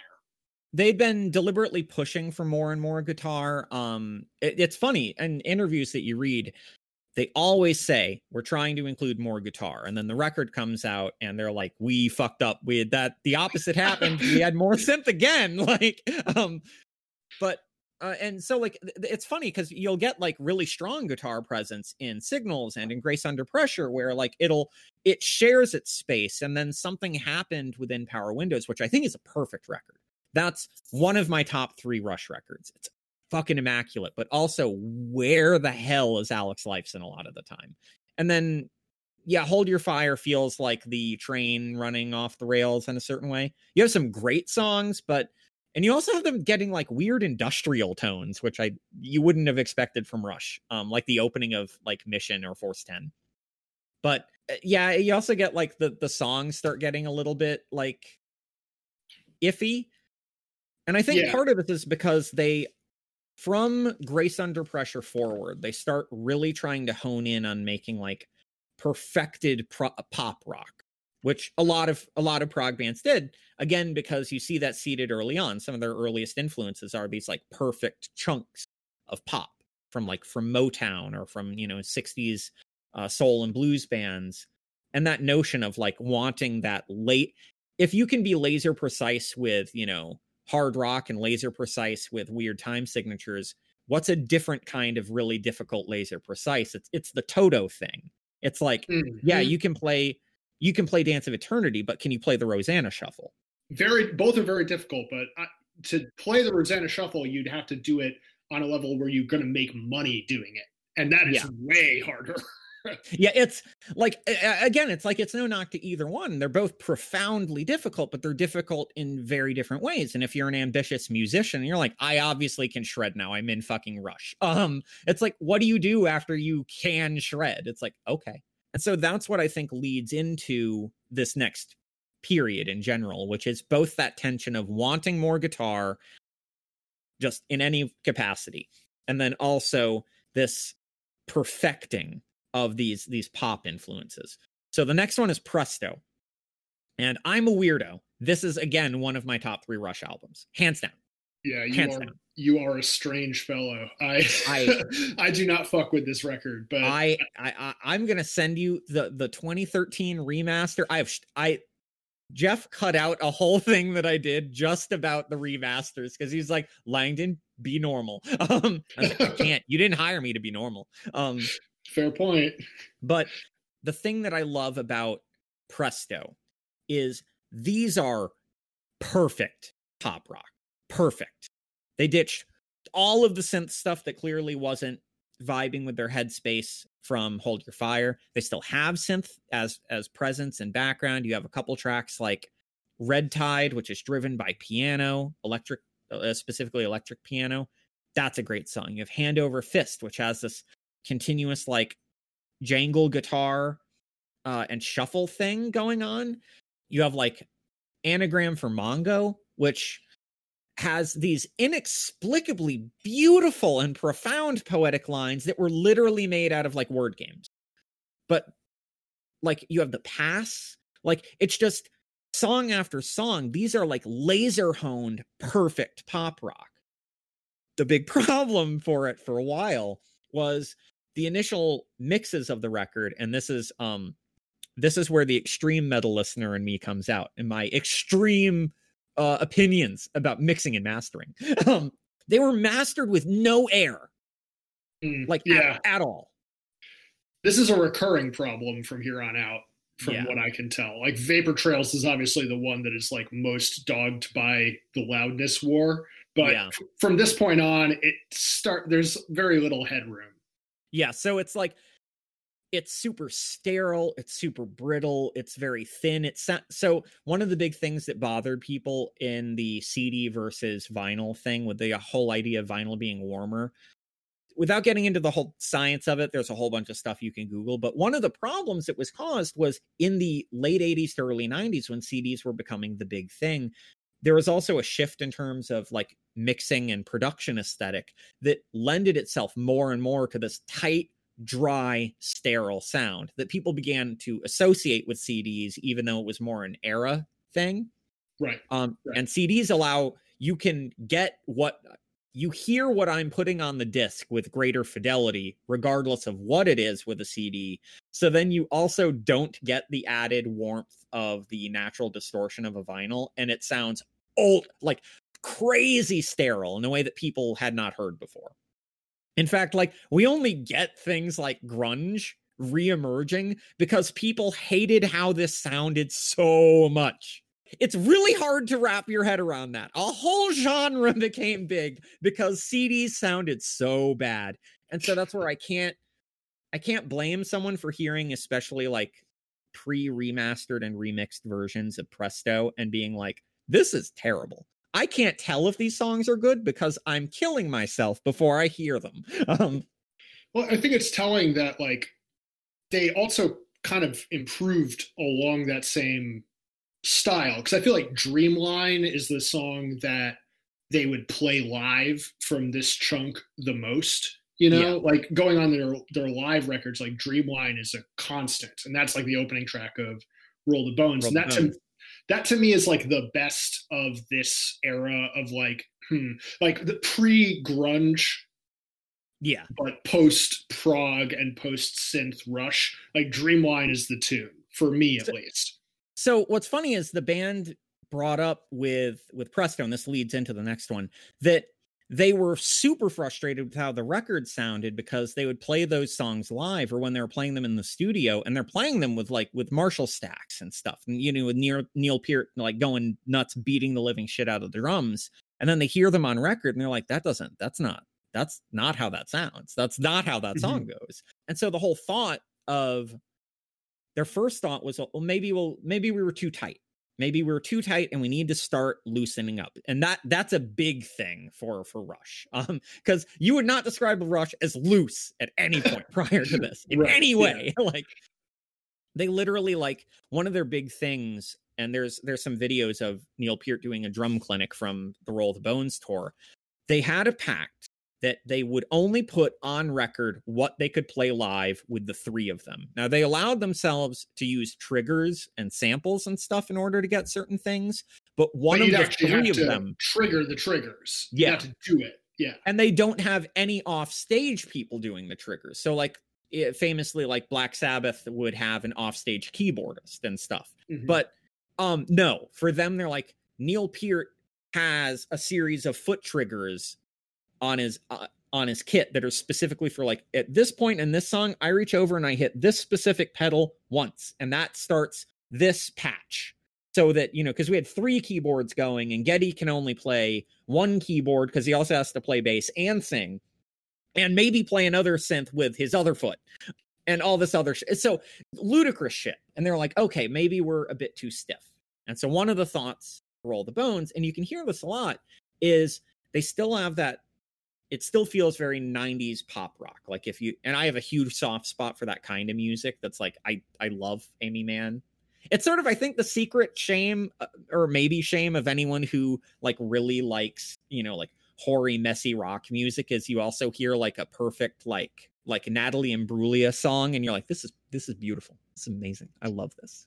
Like I talked with Nate from Spirit Adrift about how Torn is a great song. but yeah, so obviously the band is thinking that um because you can hear there's a lot more guitar presence on Roll the Bones. There's a lot more looseness. They're less as metronomically like laser precise, but you still get that huge expansiveness that like that if you like Rush, you want that from Rush. Like you want that when they played when they would play Dreamline live, they would have a bunch of fog, a bunch of like blue ambient lights creating this deep blue glow. And it's like deep at night, and there's this just stark blue glowing. And then, right as the chorus kicks in, these yellow, like bright yellow lasers shoot out in what looks like a like a fan cutting through the blue. Like it feels like you've entered Tron or something. And that's right. like that's how yeah, yeah. you want you hear it on the record and you're like, yeah, yeah, it sounds like they're doing that with laser lights at that at that moment. Um, mm-hmm. but it suffered the same problem of you know when you listen to the record, especially the early mixes, it's so tight sonically and it's so thin. Thankfully, later remixes focus specifically on that. So, like, I really suggest if you think the songs are bad, YouTube has the 2013 remasters where they pumped in a lot more air like it sounds like a band playing these songs for both records. Also on Roll the Bones, you get rap. yeah, the the Rush attempt at rap. I I delivered by a rapping skeleton. That part of it I think is very cool. But yeah. it's it's not like a good rap part as no. far as rap goes, but it's like I respect that Rush continued to be like, let's try something new. And that spirit and carries throughout their whole career, and I think really carries into their next record as well. And it, it it's it's worth noting that he even said specifically that like that wasn't done as a joke. They weren't trying to be cheeky. I obviously did not work, and they never did it again. Thank God. Um, but yeah, he did it because he was like, I as a lyricist, I love Neil Peart was like, I love hip hop. Like these are some brilliant writers. These are young black artists with a completely different and Latina or Lat- uh, Latina artists. Sorry, um, that have a completely different perspective than me, completely different lived experiences, and yet they're producing such rich and powerful work. Like I wanted to tap into that, and then he does a really bad job, and they stopped him. Um, but it's it's really cute because he's like, just like with the ska and reggae, which like we didn't eh, mention it as much, but like Signals and uh, Grace Under Pressure have a ton of ska, and it it sounds really good compared to Spirit of Radio, where it sounded terrible. But likewise, they maybe they would have gotten the hang of rap, but thank God we'll never find out because they were like, no, Neil, you're a white man who had an Ayn Rand phase. You no, like we gave you one, you used it, it's done. A weird thing about Roll the Bones specifically is how like tremendously dark it is. Like it goes back to Grace Under Pressure's level of morbidity. Most of the songs are about fear of death, about like you know, I'm going to be, my psyche's going to be erased and my entire legacy is going to cease to exist. Even Dreamline is about, I feel young now, but I'm realizing I'm going to die someday. Mm-hmm. The whole chorus is like, I'm going to die. yeah. Th- th- at this point, Rush have entered their mortality era, you know? Like, which I feel like every artist gets to yeah. eventually, where they start writing about the sense of impending death both around them and towards them.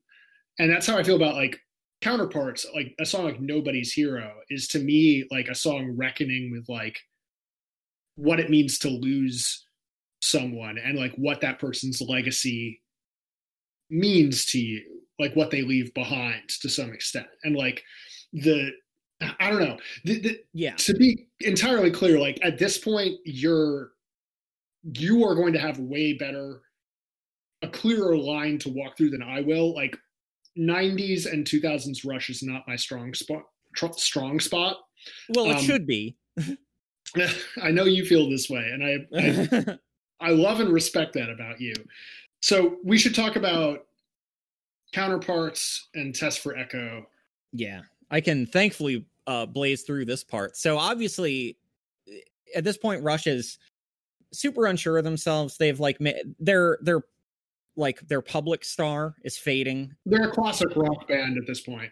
Yeah, and there's a sense of like, you know, no no band wanted to be a classic rock band. They want to be a rock band. They want to be, you know, hip and contemporary. And this is a problem that you know every aging artist deals with at a certain point of what hap the classic Simpsons thing. Like suddenly, uh, what's uh, what's hip? You ain't it. Um, Right. I got that they, line wrong. I but- used to be with it, and what's it changed, and I'm not, and what I'm with is not it anymore. And what is it scares and terrifies me. It'll happen to you, you know.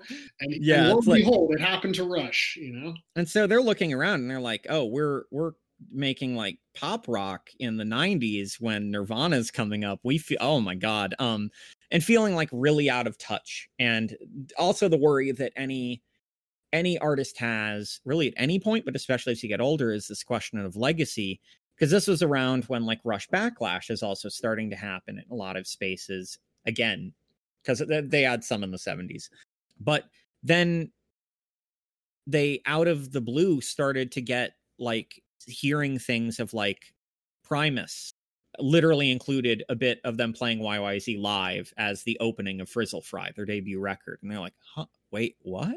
Um, and then Mhm. like members of Soundgarden are like, yeah, no, we love that band. I mean, that's part of why, you know, we love lots of stuff. We love hardcore bands, we love alternative rock bands, but yeah, they push us in a certain way. And, you know, these other bands don't push us in that way. And that's valuable. And they're like, what the f-? people and like members of Pearl Jam were like, yeah, no, we love them. They're, they're a sick ass band. And they're like, what the fuck? Like, Right. There's this whole generation of kids who like smoke weed for the first time while listening to 2112 that are now making records of their own.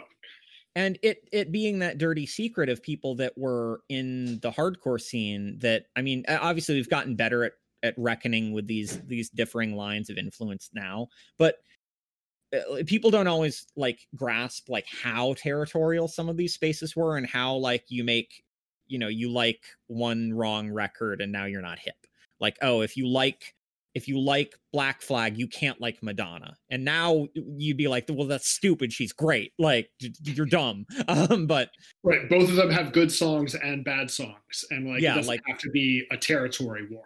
Yeah like you don't th- this is really stupid and it emerges into really dumb things like poptimism in critical space where it's like we don't need a name for pop music can be good that should just be a thing like don't be a dork like just Yeah. just say it's good um but this encourages them and what's really funny and i i fixate on this in uh, when writing about it because i will never not find it funny they're like you know it'll help us rediscover our heavy rock roots the guy who produced power windows and hold your fire right. Um, yeah. that that will never not be funny to me it makes no sense um but yeah it's literally the same guy and they it feels like with counterparts for the first time in their whole career they made a sequel to to rush like the debut record like it Mhm. it feels like a band that knows all of the things that they've they've picked up at that point but they're like we want to make and I, I think it faultly faultily gets called a grunge record. And i don't think that that's wrong but i think that ignores that a lot of the appeal of grunge and this is as someone who literally was like a kid through it but like because of that i didn't have the lens of hipness in a certain way. Like nirvana and soundgarden feel like they sit right next to the who and jimi hendrix. Like it feels like deliberately trying to get back to that sense of cut loose with the guitar Right. and that's Go- that's what rush's debut was as well Have a huge low end and riff as hard as you can is Yeah. like the vibe.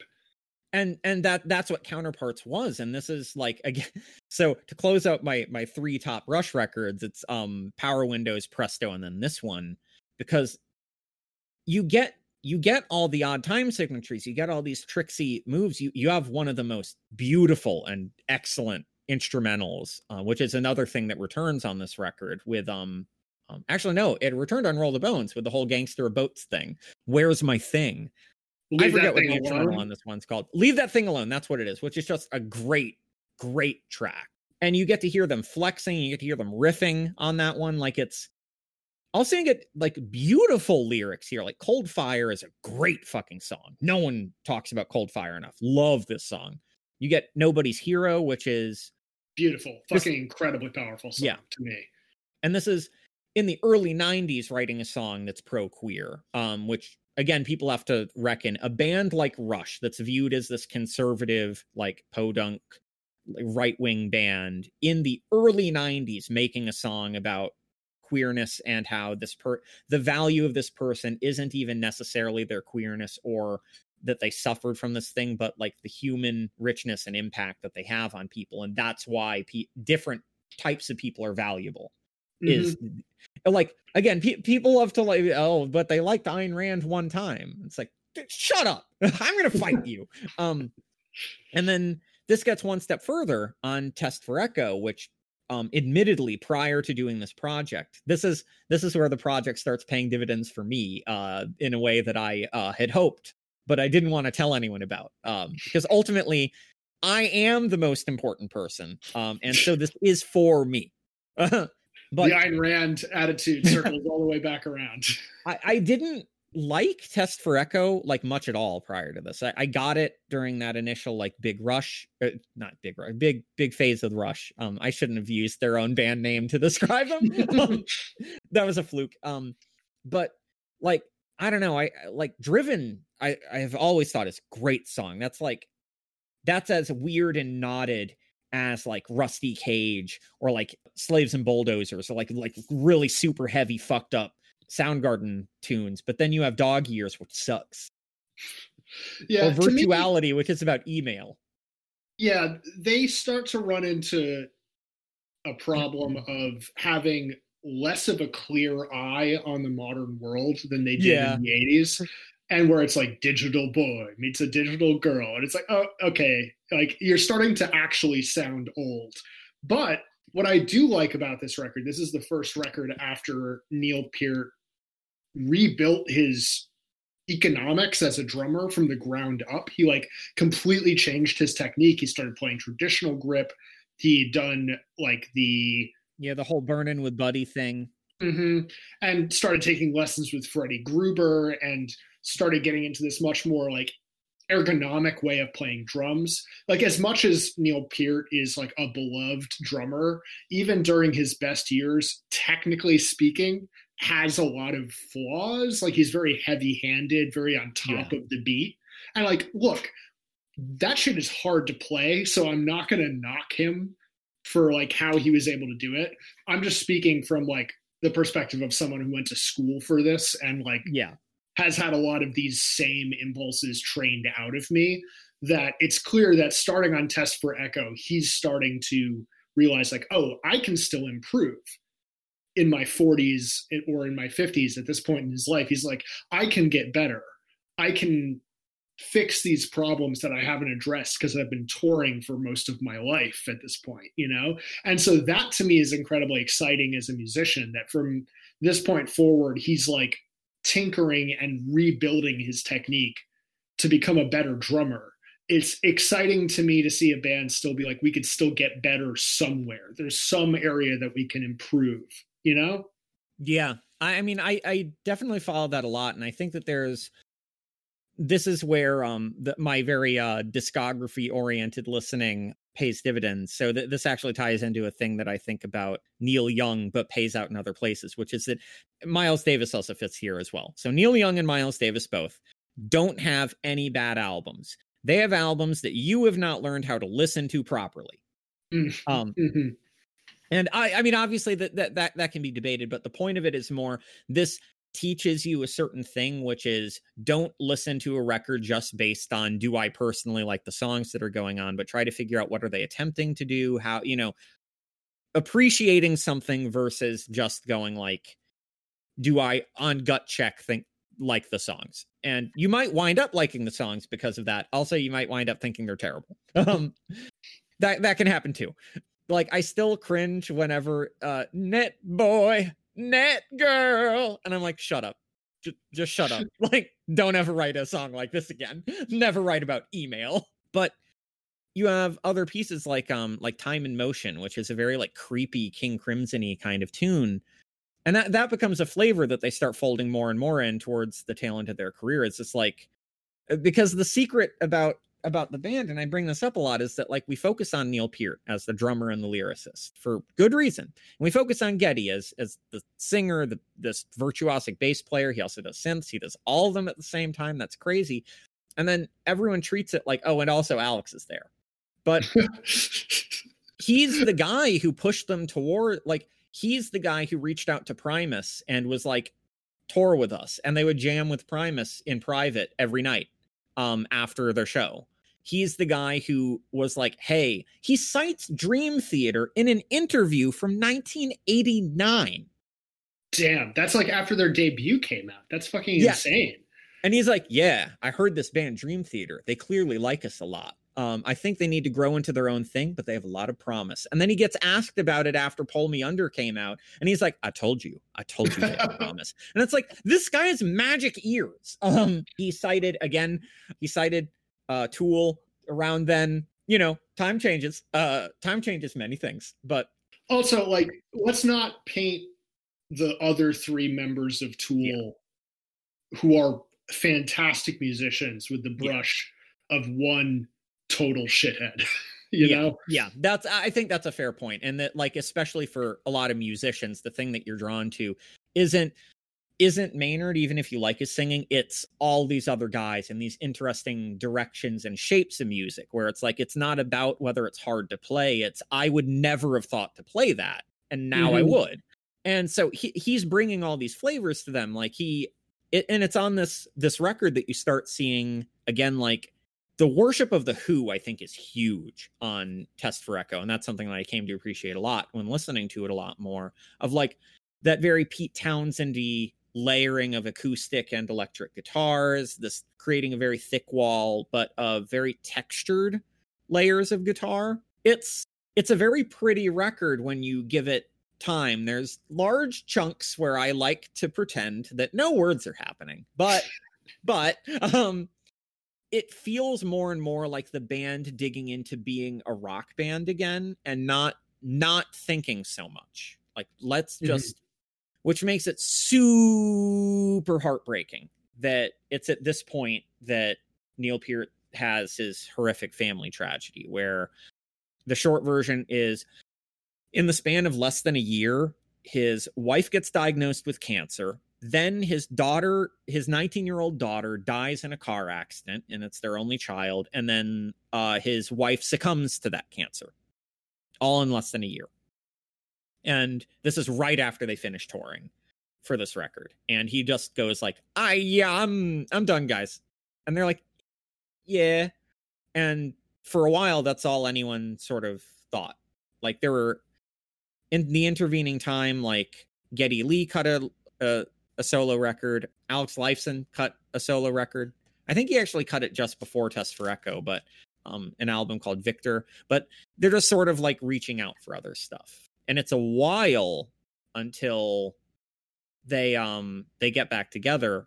Six years in total until Vapor Trails comes out in 2002. It's worth noting that six years at this point spans basically the entirety of a four year chunk for mm-hmm. the band. Mm-hmm. Like that's that's a single span that again that up to 2112 is two and a half years from their debut to moving pictures is just over six years that's a huge chunk of time for this band and they get back together and i have a lot of qualms with vapor trail it's obviously the, the biggest issue with vapor trails that people bring up a lot is the mix initially was fucking terrible so like any big band, they become a plaything for the current in vogue thing about production and mastering. And, you know, that changes through eras. And in the 2000s, it was, yeah, absolute like hyper compressed. Everything needs to be as loud as possible. And it has not aged well, that particular aesthetic. They literally brickwalled it to a point where an audio engineer who like works for the Grammys as like one of their like so like a big guy in industry wrote a lengthy essay about how he hates the album. And like it's it, he normally only writes about technical stuff and again it's one of those things where it'd be like uh, there's a big guy in the industry named Bob Ludwig uh, Bob Ludwig and if you know if you're enough of a music nerd that name is like oh you mean the guy who masters like every album and so it's like these like saints of the industry side. It'd be like one of them coming out of nowhere and being like, fuck your record. it's just, it's so inexplicable. They've since remixed it.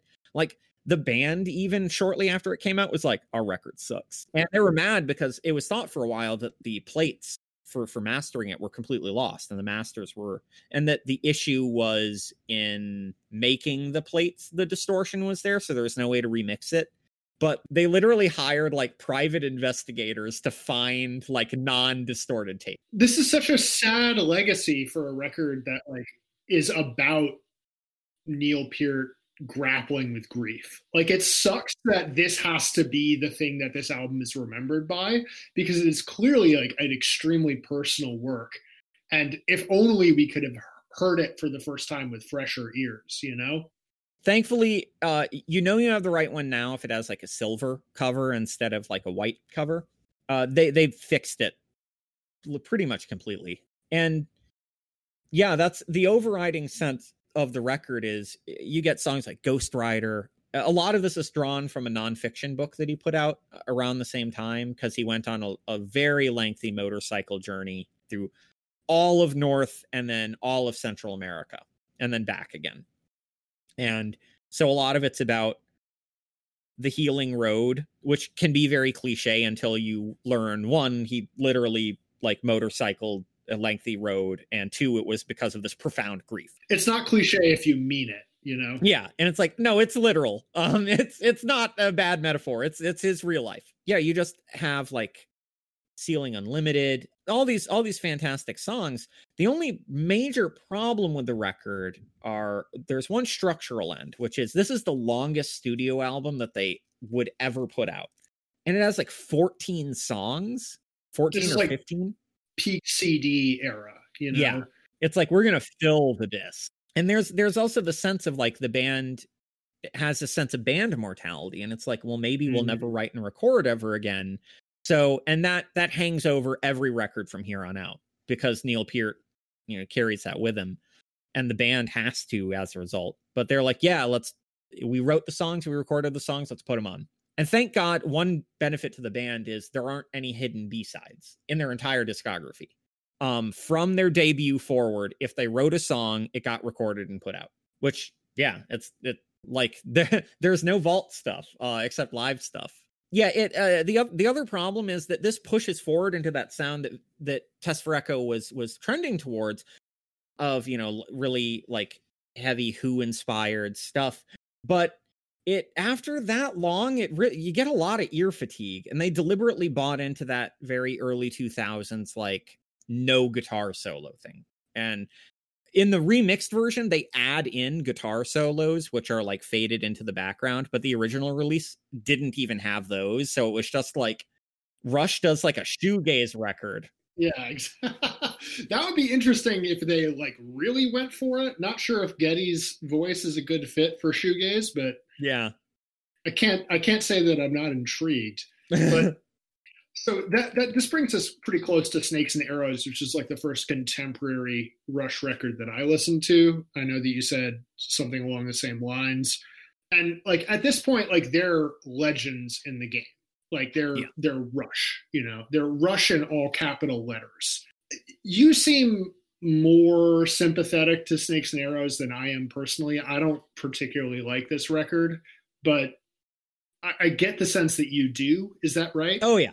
Oh, yeah. And I think part of that comes with so I include a bit that to make it 20 studio albums that a lot of people seem to overlook because the band themselves at least classified it as an EP, which is which is feedback, which comes between mm. Vapor Trails and this, but I think is very pivotal to to getting snakes and arrows. And I, think we also need to include it because they did an entire tour off of the back of Feedback with, with the R30 tour, and even included tracks from Feedback on the R30 and Snakes and Arrows tour. So clearly, it wasn't like it wasn't a total fluke. It specifically is a cover EP of just eight songs from that specifically from the era of when they were like a garage band or like when they were teens before they were in Rush. Just like what are songs that we play? So they have a cover of Seven and Seven Is um, from Love. Uh, they have a couple like Yardbird covers. Um, they cover Crossroads, which obviously a billion bands played, but they're clearly drawing from the uh, uh, the Cream version. And the most important thing is they feel so joyous on this EP. Like it bleeds out. This is three friends who clearly thought they might not ever play together again putting aside all the stress and strain of making new material and expectations and just jamming on songs from their own childhood. And that sense of Rush as fans, like the legends going like, let's just straight up like I we love the Who. Let's just play summer their version of Summertime Blues with a little bit of the blue cheer heaviness tossed in and things like that. You really get this sense of uh, so one of the big themes of this era seems to be that of like celebration. So Vapor Trails is them celebrating their bond because that that's the overriding sense. Is that we're glad Neil is back. We're glad we can at least still make music. Mm-hmm. Feedback is them reconstituting the mindset before their debut, which also hits at another critical thing. Like Bill Bruford has a comment that if you want to sound like me, don't listen to my records, listen to the records I listened to. Yes, yes, that's so fucking true. Like with yeah. any artist, go to the influences and you'll figure it out. And you'll be like, oh, they get this from there, they get this from there, and I can um and it feels like Rush doing that, but with themselves. And that sense is what leads directly into Snakes and Arrows, which reads almost like them redoing their debut, but now. Mm-hmm, mm-hmm. In a way that, like, Counterparts was them returning to a sense of heft, but there is still a lot of the pop rock there. You can't separate pop rock from Counterparts, I don't think. But that returning aggression that had been charting a path since, you know, since Presto up to this point of like returning guitar and a returning sense of we are a rock band first, I think comes really strong to bear. Like I, I challenge someone to listen to Far Cry and tell me Far Cry is a bad song. That's a good one. I, I'm not going to knock Far Cry. I just feel like again, this is maybe like a a format issue. Is like it is a over an hour long record. Yeah, you know, and that there's just like a certain point where you can tell like these a lot of these songs could have been shorter. A lot of these songs could have had like one less verse and chorus. It's a sort, a sort of like aging band bagginess that happens with like rush are not unique yeah. in this manner. So i don't hold it against them personally i just like grade it on a scale because of that natural problem but like we also have songs on it like Spindrift, which again brings up so it's worth noting for Spindrift that it's around this time that Alex Lifeson starts getting tapped for guest solos on things like Porcupine Tree. Yes, that's yep, exactly yep. where it's gonna go. So like there there's flecks of that like really dark um post King Crimson approach that Steven Wilson has on Spindrift. You have like Armor and Sword that has I think it's Armor and Sword has like a blues guitar intro, like a pentatonic blues lick that sounds like like Clapton could have done it, but much less racist. Like you you get all these other it, it, it again it feels like if they could make a record in the style of their debut, but in the present sense, which buys me a lot of sympathy in that, uh, which is a fancy way of saying there are songs where I tune out, yes, um, but then I'll tune mm-hmm. back in because yeah, Hope is a beautiful instrumental. You have the main monkey business and malignant narcissism, which are just killer. Those are killer instrumentals. Um, and there's there's a sense of worldliness on the record that lyrically that I think winds up that is one of the things that moves me a lot. Like the notion that these lyrics aren't a polemic. It feels like it also feels like Geddy singing for once, mm, as opposed yeah. to like it doesn't feel like Neil. It feels like Geddy presenting this weary but loving fatherly sense. And that the fact that his voice at this point is so much lower than he used to yeah. be, I think really, really helps. And that's like that's the other big turn that on happens on signals is like from that point on, I feel like he's singing in his chest voice rather than his head voice. And it just makes the band like a million times better for me. Yeah. Like I think there's there's a lot of people that have like real problems with like the, you know, priests of Syrinx voice, to put it. Like I'm not I, I obviously love that shit because I love King Diamond and you know Judas Priest, but I also I can't fault people for like like no, can he sing normal like a regular man? like we should move on to the final yeah. Album. So this this actually leads up to their last record, which again, if if Vapor Trails was a celebration of them as a trio, just as people and as friends, And then feedback was a celebration of the things that led them to become musicians and to want to be musicians. And Snakes and Arrows was them paying a loving tribute to a debut that had gone like relatively unrecognized. Then Clockwork Oranges, Clockwork reads- Angels. Clockwork Angels. Fuck. Um, so- damn it. Um, reads like them doing all of their career from their debut forward all at once, all on one record. hmm Like I, and what's weird is when this first came out, I didn't like it. I'm so stupid. I read too many books and now my brain doesn't work good. I, I saw them on this tour and I was like, yeah, I'm gonna have to sit through the part where they play the entirety of Clockwork Angels uh, with an orchestra to get to the real good part where they admittedly they did play a whole bunch of shit from like Power Windows and stuff, and I got to hear uh, Neil Peart do a fucking like uh, synth rock drum solo. That shit ruled. Um, yeah, no, no, no complaint for me about that. But I, I get what you fire. mean. So for me, I just want to say, like, I only heard this record at all last year after going through their entire discography and getting to it. I was like, oh, they're closing the book. This is the last chapter, and like, it feels like that when you're listening to it. It's like, here's everything we've learned up until this point. Here's what you've gone through listening to it with us. And now we're tying it all together and giving you this actual sense of finality and then closing the book. I mean, you even get th- this is where the thing about signals came up. The the tale of Clockwork Angels is again the tale, just like in Signals, is the tale of Neil Peart's maturity, where you have him in the opening song leaving the garden that that the character works in because it's also it, funnily enough this is their first concept album that has a story um, Like front to back concept record. Yeah. Yeah, you're right. Uh, which is I, I find really funny that they they waited until the last one to finally do a real concept album. Um, but yeah, you have just like in Subdivisions, it's about his alienation and this sense of purposelessness, even though he's relatively well off. But the thing is, in Clockwork Angels, they have him encount become this like strident, self-reliant, you know. Um, there's a character called the Watchmaker who's clearly like a stand-in for the Christian God, as well as for um like communist authoritarianism. And he's like fuck that. I'm i'm my own man. So he goes and joins up with anarchists.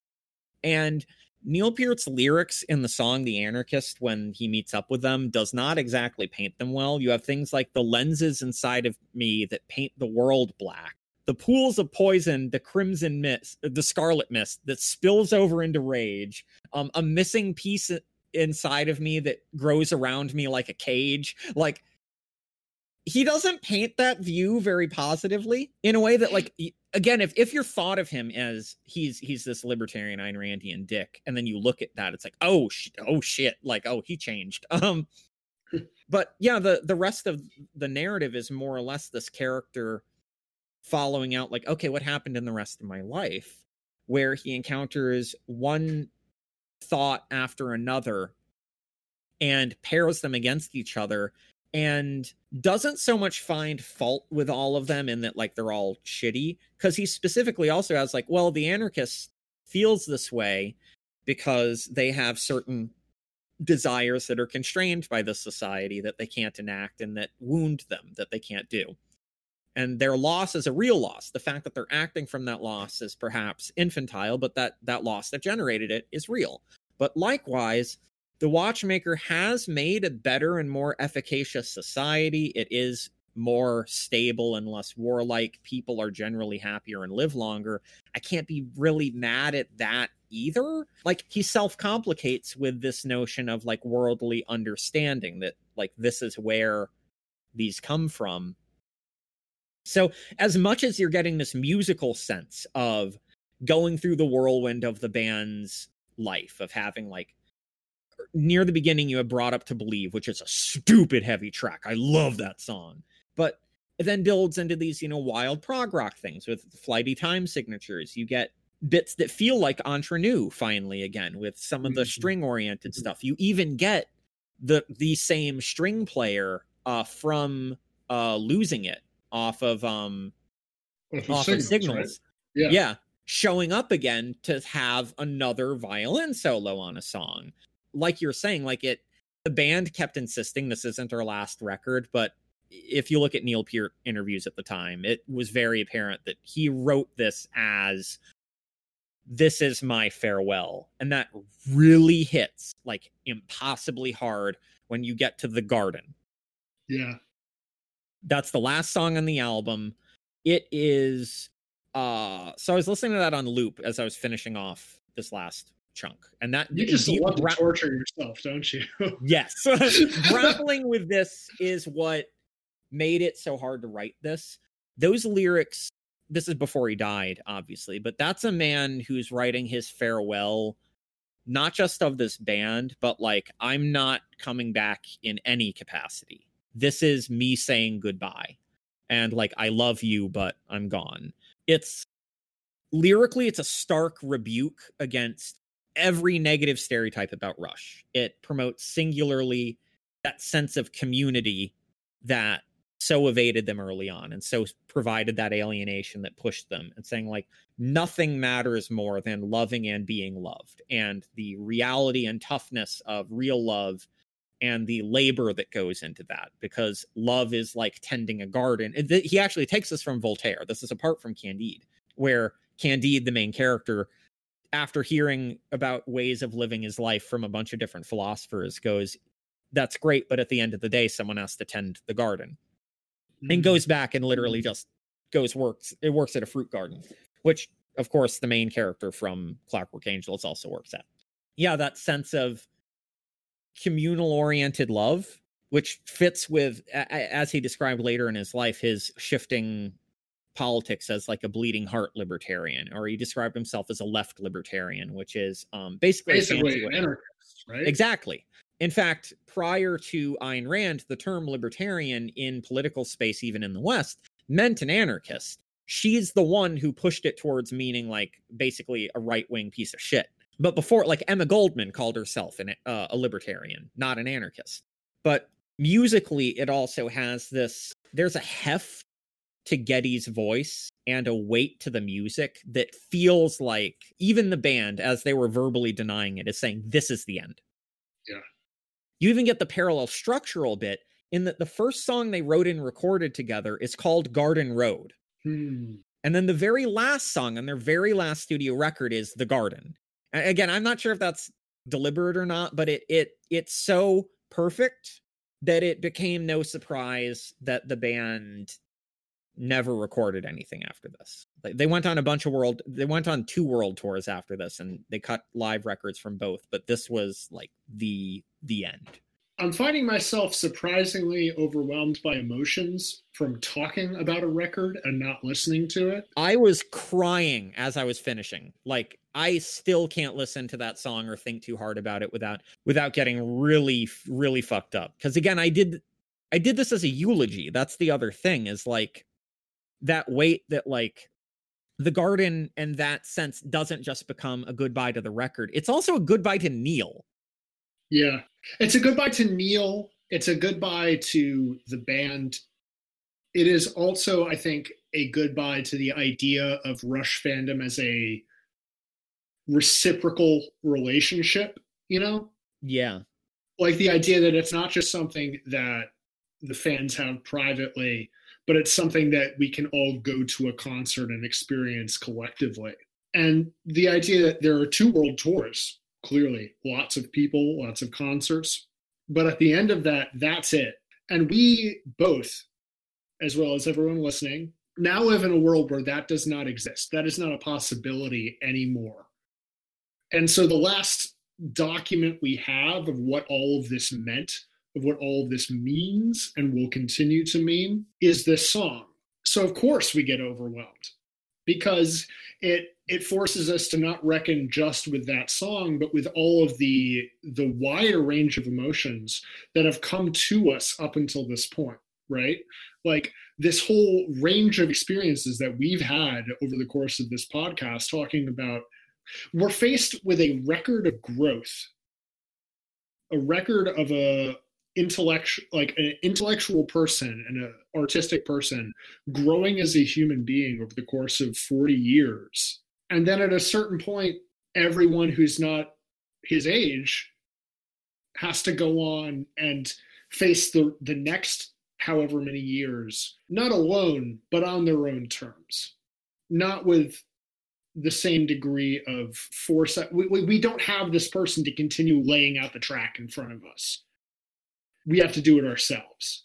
It feels not unlike, as as someone who's gone through this, it feels not unlike a parent dying, where there's something about that as like a metastructural element because they pre-exist your birth like you come into a world where they already exist and they make the rules because they're your parent or they're this like big archetypal group and mm-hmm. then when they go it's this like you know on paper that you're going to inherit these things and you're also going to inherit that structure and those senses of responsibility. And you know that legacy is a real thing that you think about because you have a history class you know you have great grandparents all that kind of stuff. But when it suddenly becomes it's not this abstract thing anymore. It's not a thing in a history book or a thing that you hear about and you know like you have to think about the legacy of george washington or something. It's like it's your own father. No one remembers him but you. No one can meet him ever again, only through what you do and stories you tell. Or this group, no one can see them again. They're not going to make anything new. It's set in stone. And this thing that you felt now can't, no one can enter it ever again. Mm-hmm. Anyone mm-hmm. who comes in now comes into a different kind of thing. It's not that it's not real, it's not that it's not valuable, but it's not the same as seeing Rush, even on the Snakes and Arrows tour, where, you know, that they're a living, breathing band. And especially for art art that you care about and art that moves you a lot, that's a that's a really heavy thing. Being able to watch someone grow up in music and in in their lyrics over the course of four decades. And then understanding that anything else that happens is now up to us you know? Like Rush's legacy the iterations on their material the iterations on their ideas are now like our responsibility. It's heavy. It's really yeah. fucking heavy. We've been going for a long time. I don't regret a second of it. And i'm really glad that you have put in the work to put all of this in context because like it's taken a year of both of our lives and i would assume any other rush fan listening to truly like grapple with the fact that there will not be another rush record and that the man responsible for at the very least 33% of what makes them great is not going to be able to contribute to music at all because he no longer is with us so I guess what I'm trying to say is I'm I'm really appreciative of your personal effort in pointing like you show that there's a reason to care. Not just about like moving pictures or 2112, but about the body of this work. And that if we take it all in context, there's not just something to learn about like why this band was good or bad, but something about like why it is good to live because you can see in this what it means to grow as a human being, what it means to learn that maybe the ideas you held when you were 20 are not good ideas in your 30s. Yeah. That's just like a, it's extremely valuable. I feel like this is like music criticism at its highest level. So th- I'm I'm really fucking appreciative of it. Sorry that, that means that means a shit that means a shitload to me because like I respect the shit out of like you personally um and a lot of the work that you've done like uh, yeah that's I I I was I was walking in a daze when you were like do you want to talk about this on the podcast I was like do I want what Do I um it felt similar to when you reached out to me and were like do you want to write a thing about oceanic for invisible and i was like i uh, mm, uh, mm, um it's funny because it obviously this kind of thing is a lot of work but i this is what i love to do partly because i love this band mm-hmm. like this is also what makes like this is the thing that moves i'm listening to death metal is like that that sense of like but but why do we fucking care? Like at the end of the day, these are records, these are bands, these are songs. It's and I get frustrated a lot. Hopefully, the good kind of frustrated that like punk and hip hop and soul music and jazz, all these things get these great, great pieces that engage with that. Like, why do we care? What's like, and we don't question it, and we shouldn't, to be fair. Like, there's a human thing beating within Motown music. Um, there's a human thing within jazz and within great hip hop, and and we know that, and that's that that drove the creation of punk. And those stories have a right to be told. They will continue to be told, and that's great. But then feeling like this music that moved me in the same ways, that is so meaningful to me and how I navigated my world and my life, didn't and in a lot of senses still doesn't have that. There's a lot of writing about well here's where they changed time signature or like they changed their producer here.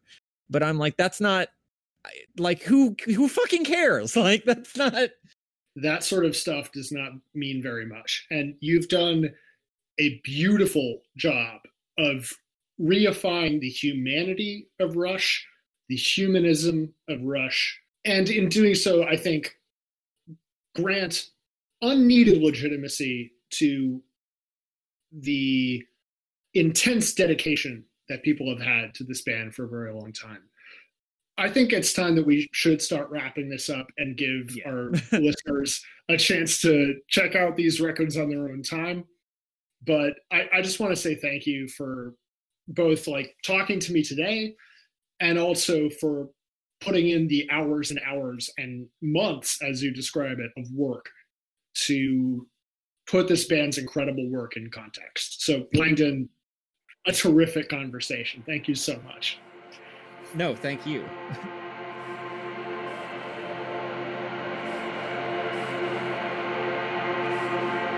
Thank you again for listening, and thank you, Langdon, for joining me. You can find Langdon's writing on InvisibleOranges.com and Treblezine.com. You can find more episodes of this show on the Apple Podcast app, or you can grab the RSS feed directory from soundcloud.com slash lamniforms dash sounds. Feel free to email me at lamniformsband at gmail.com. See you next week.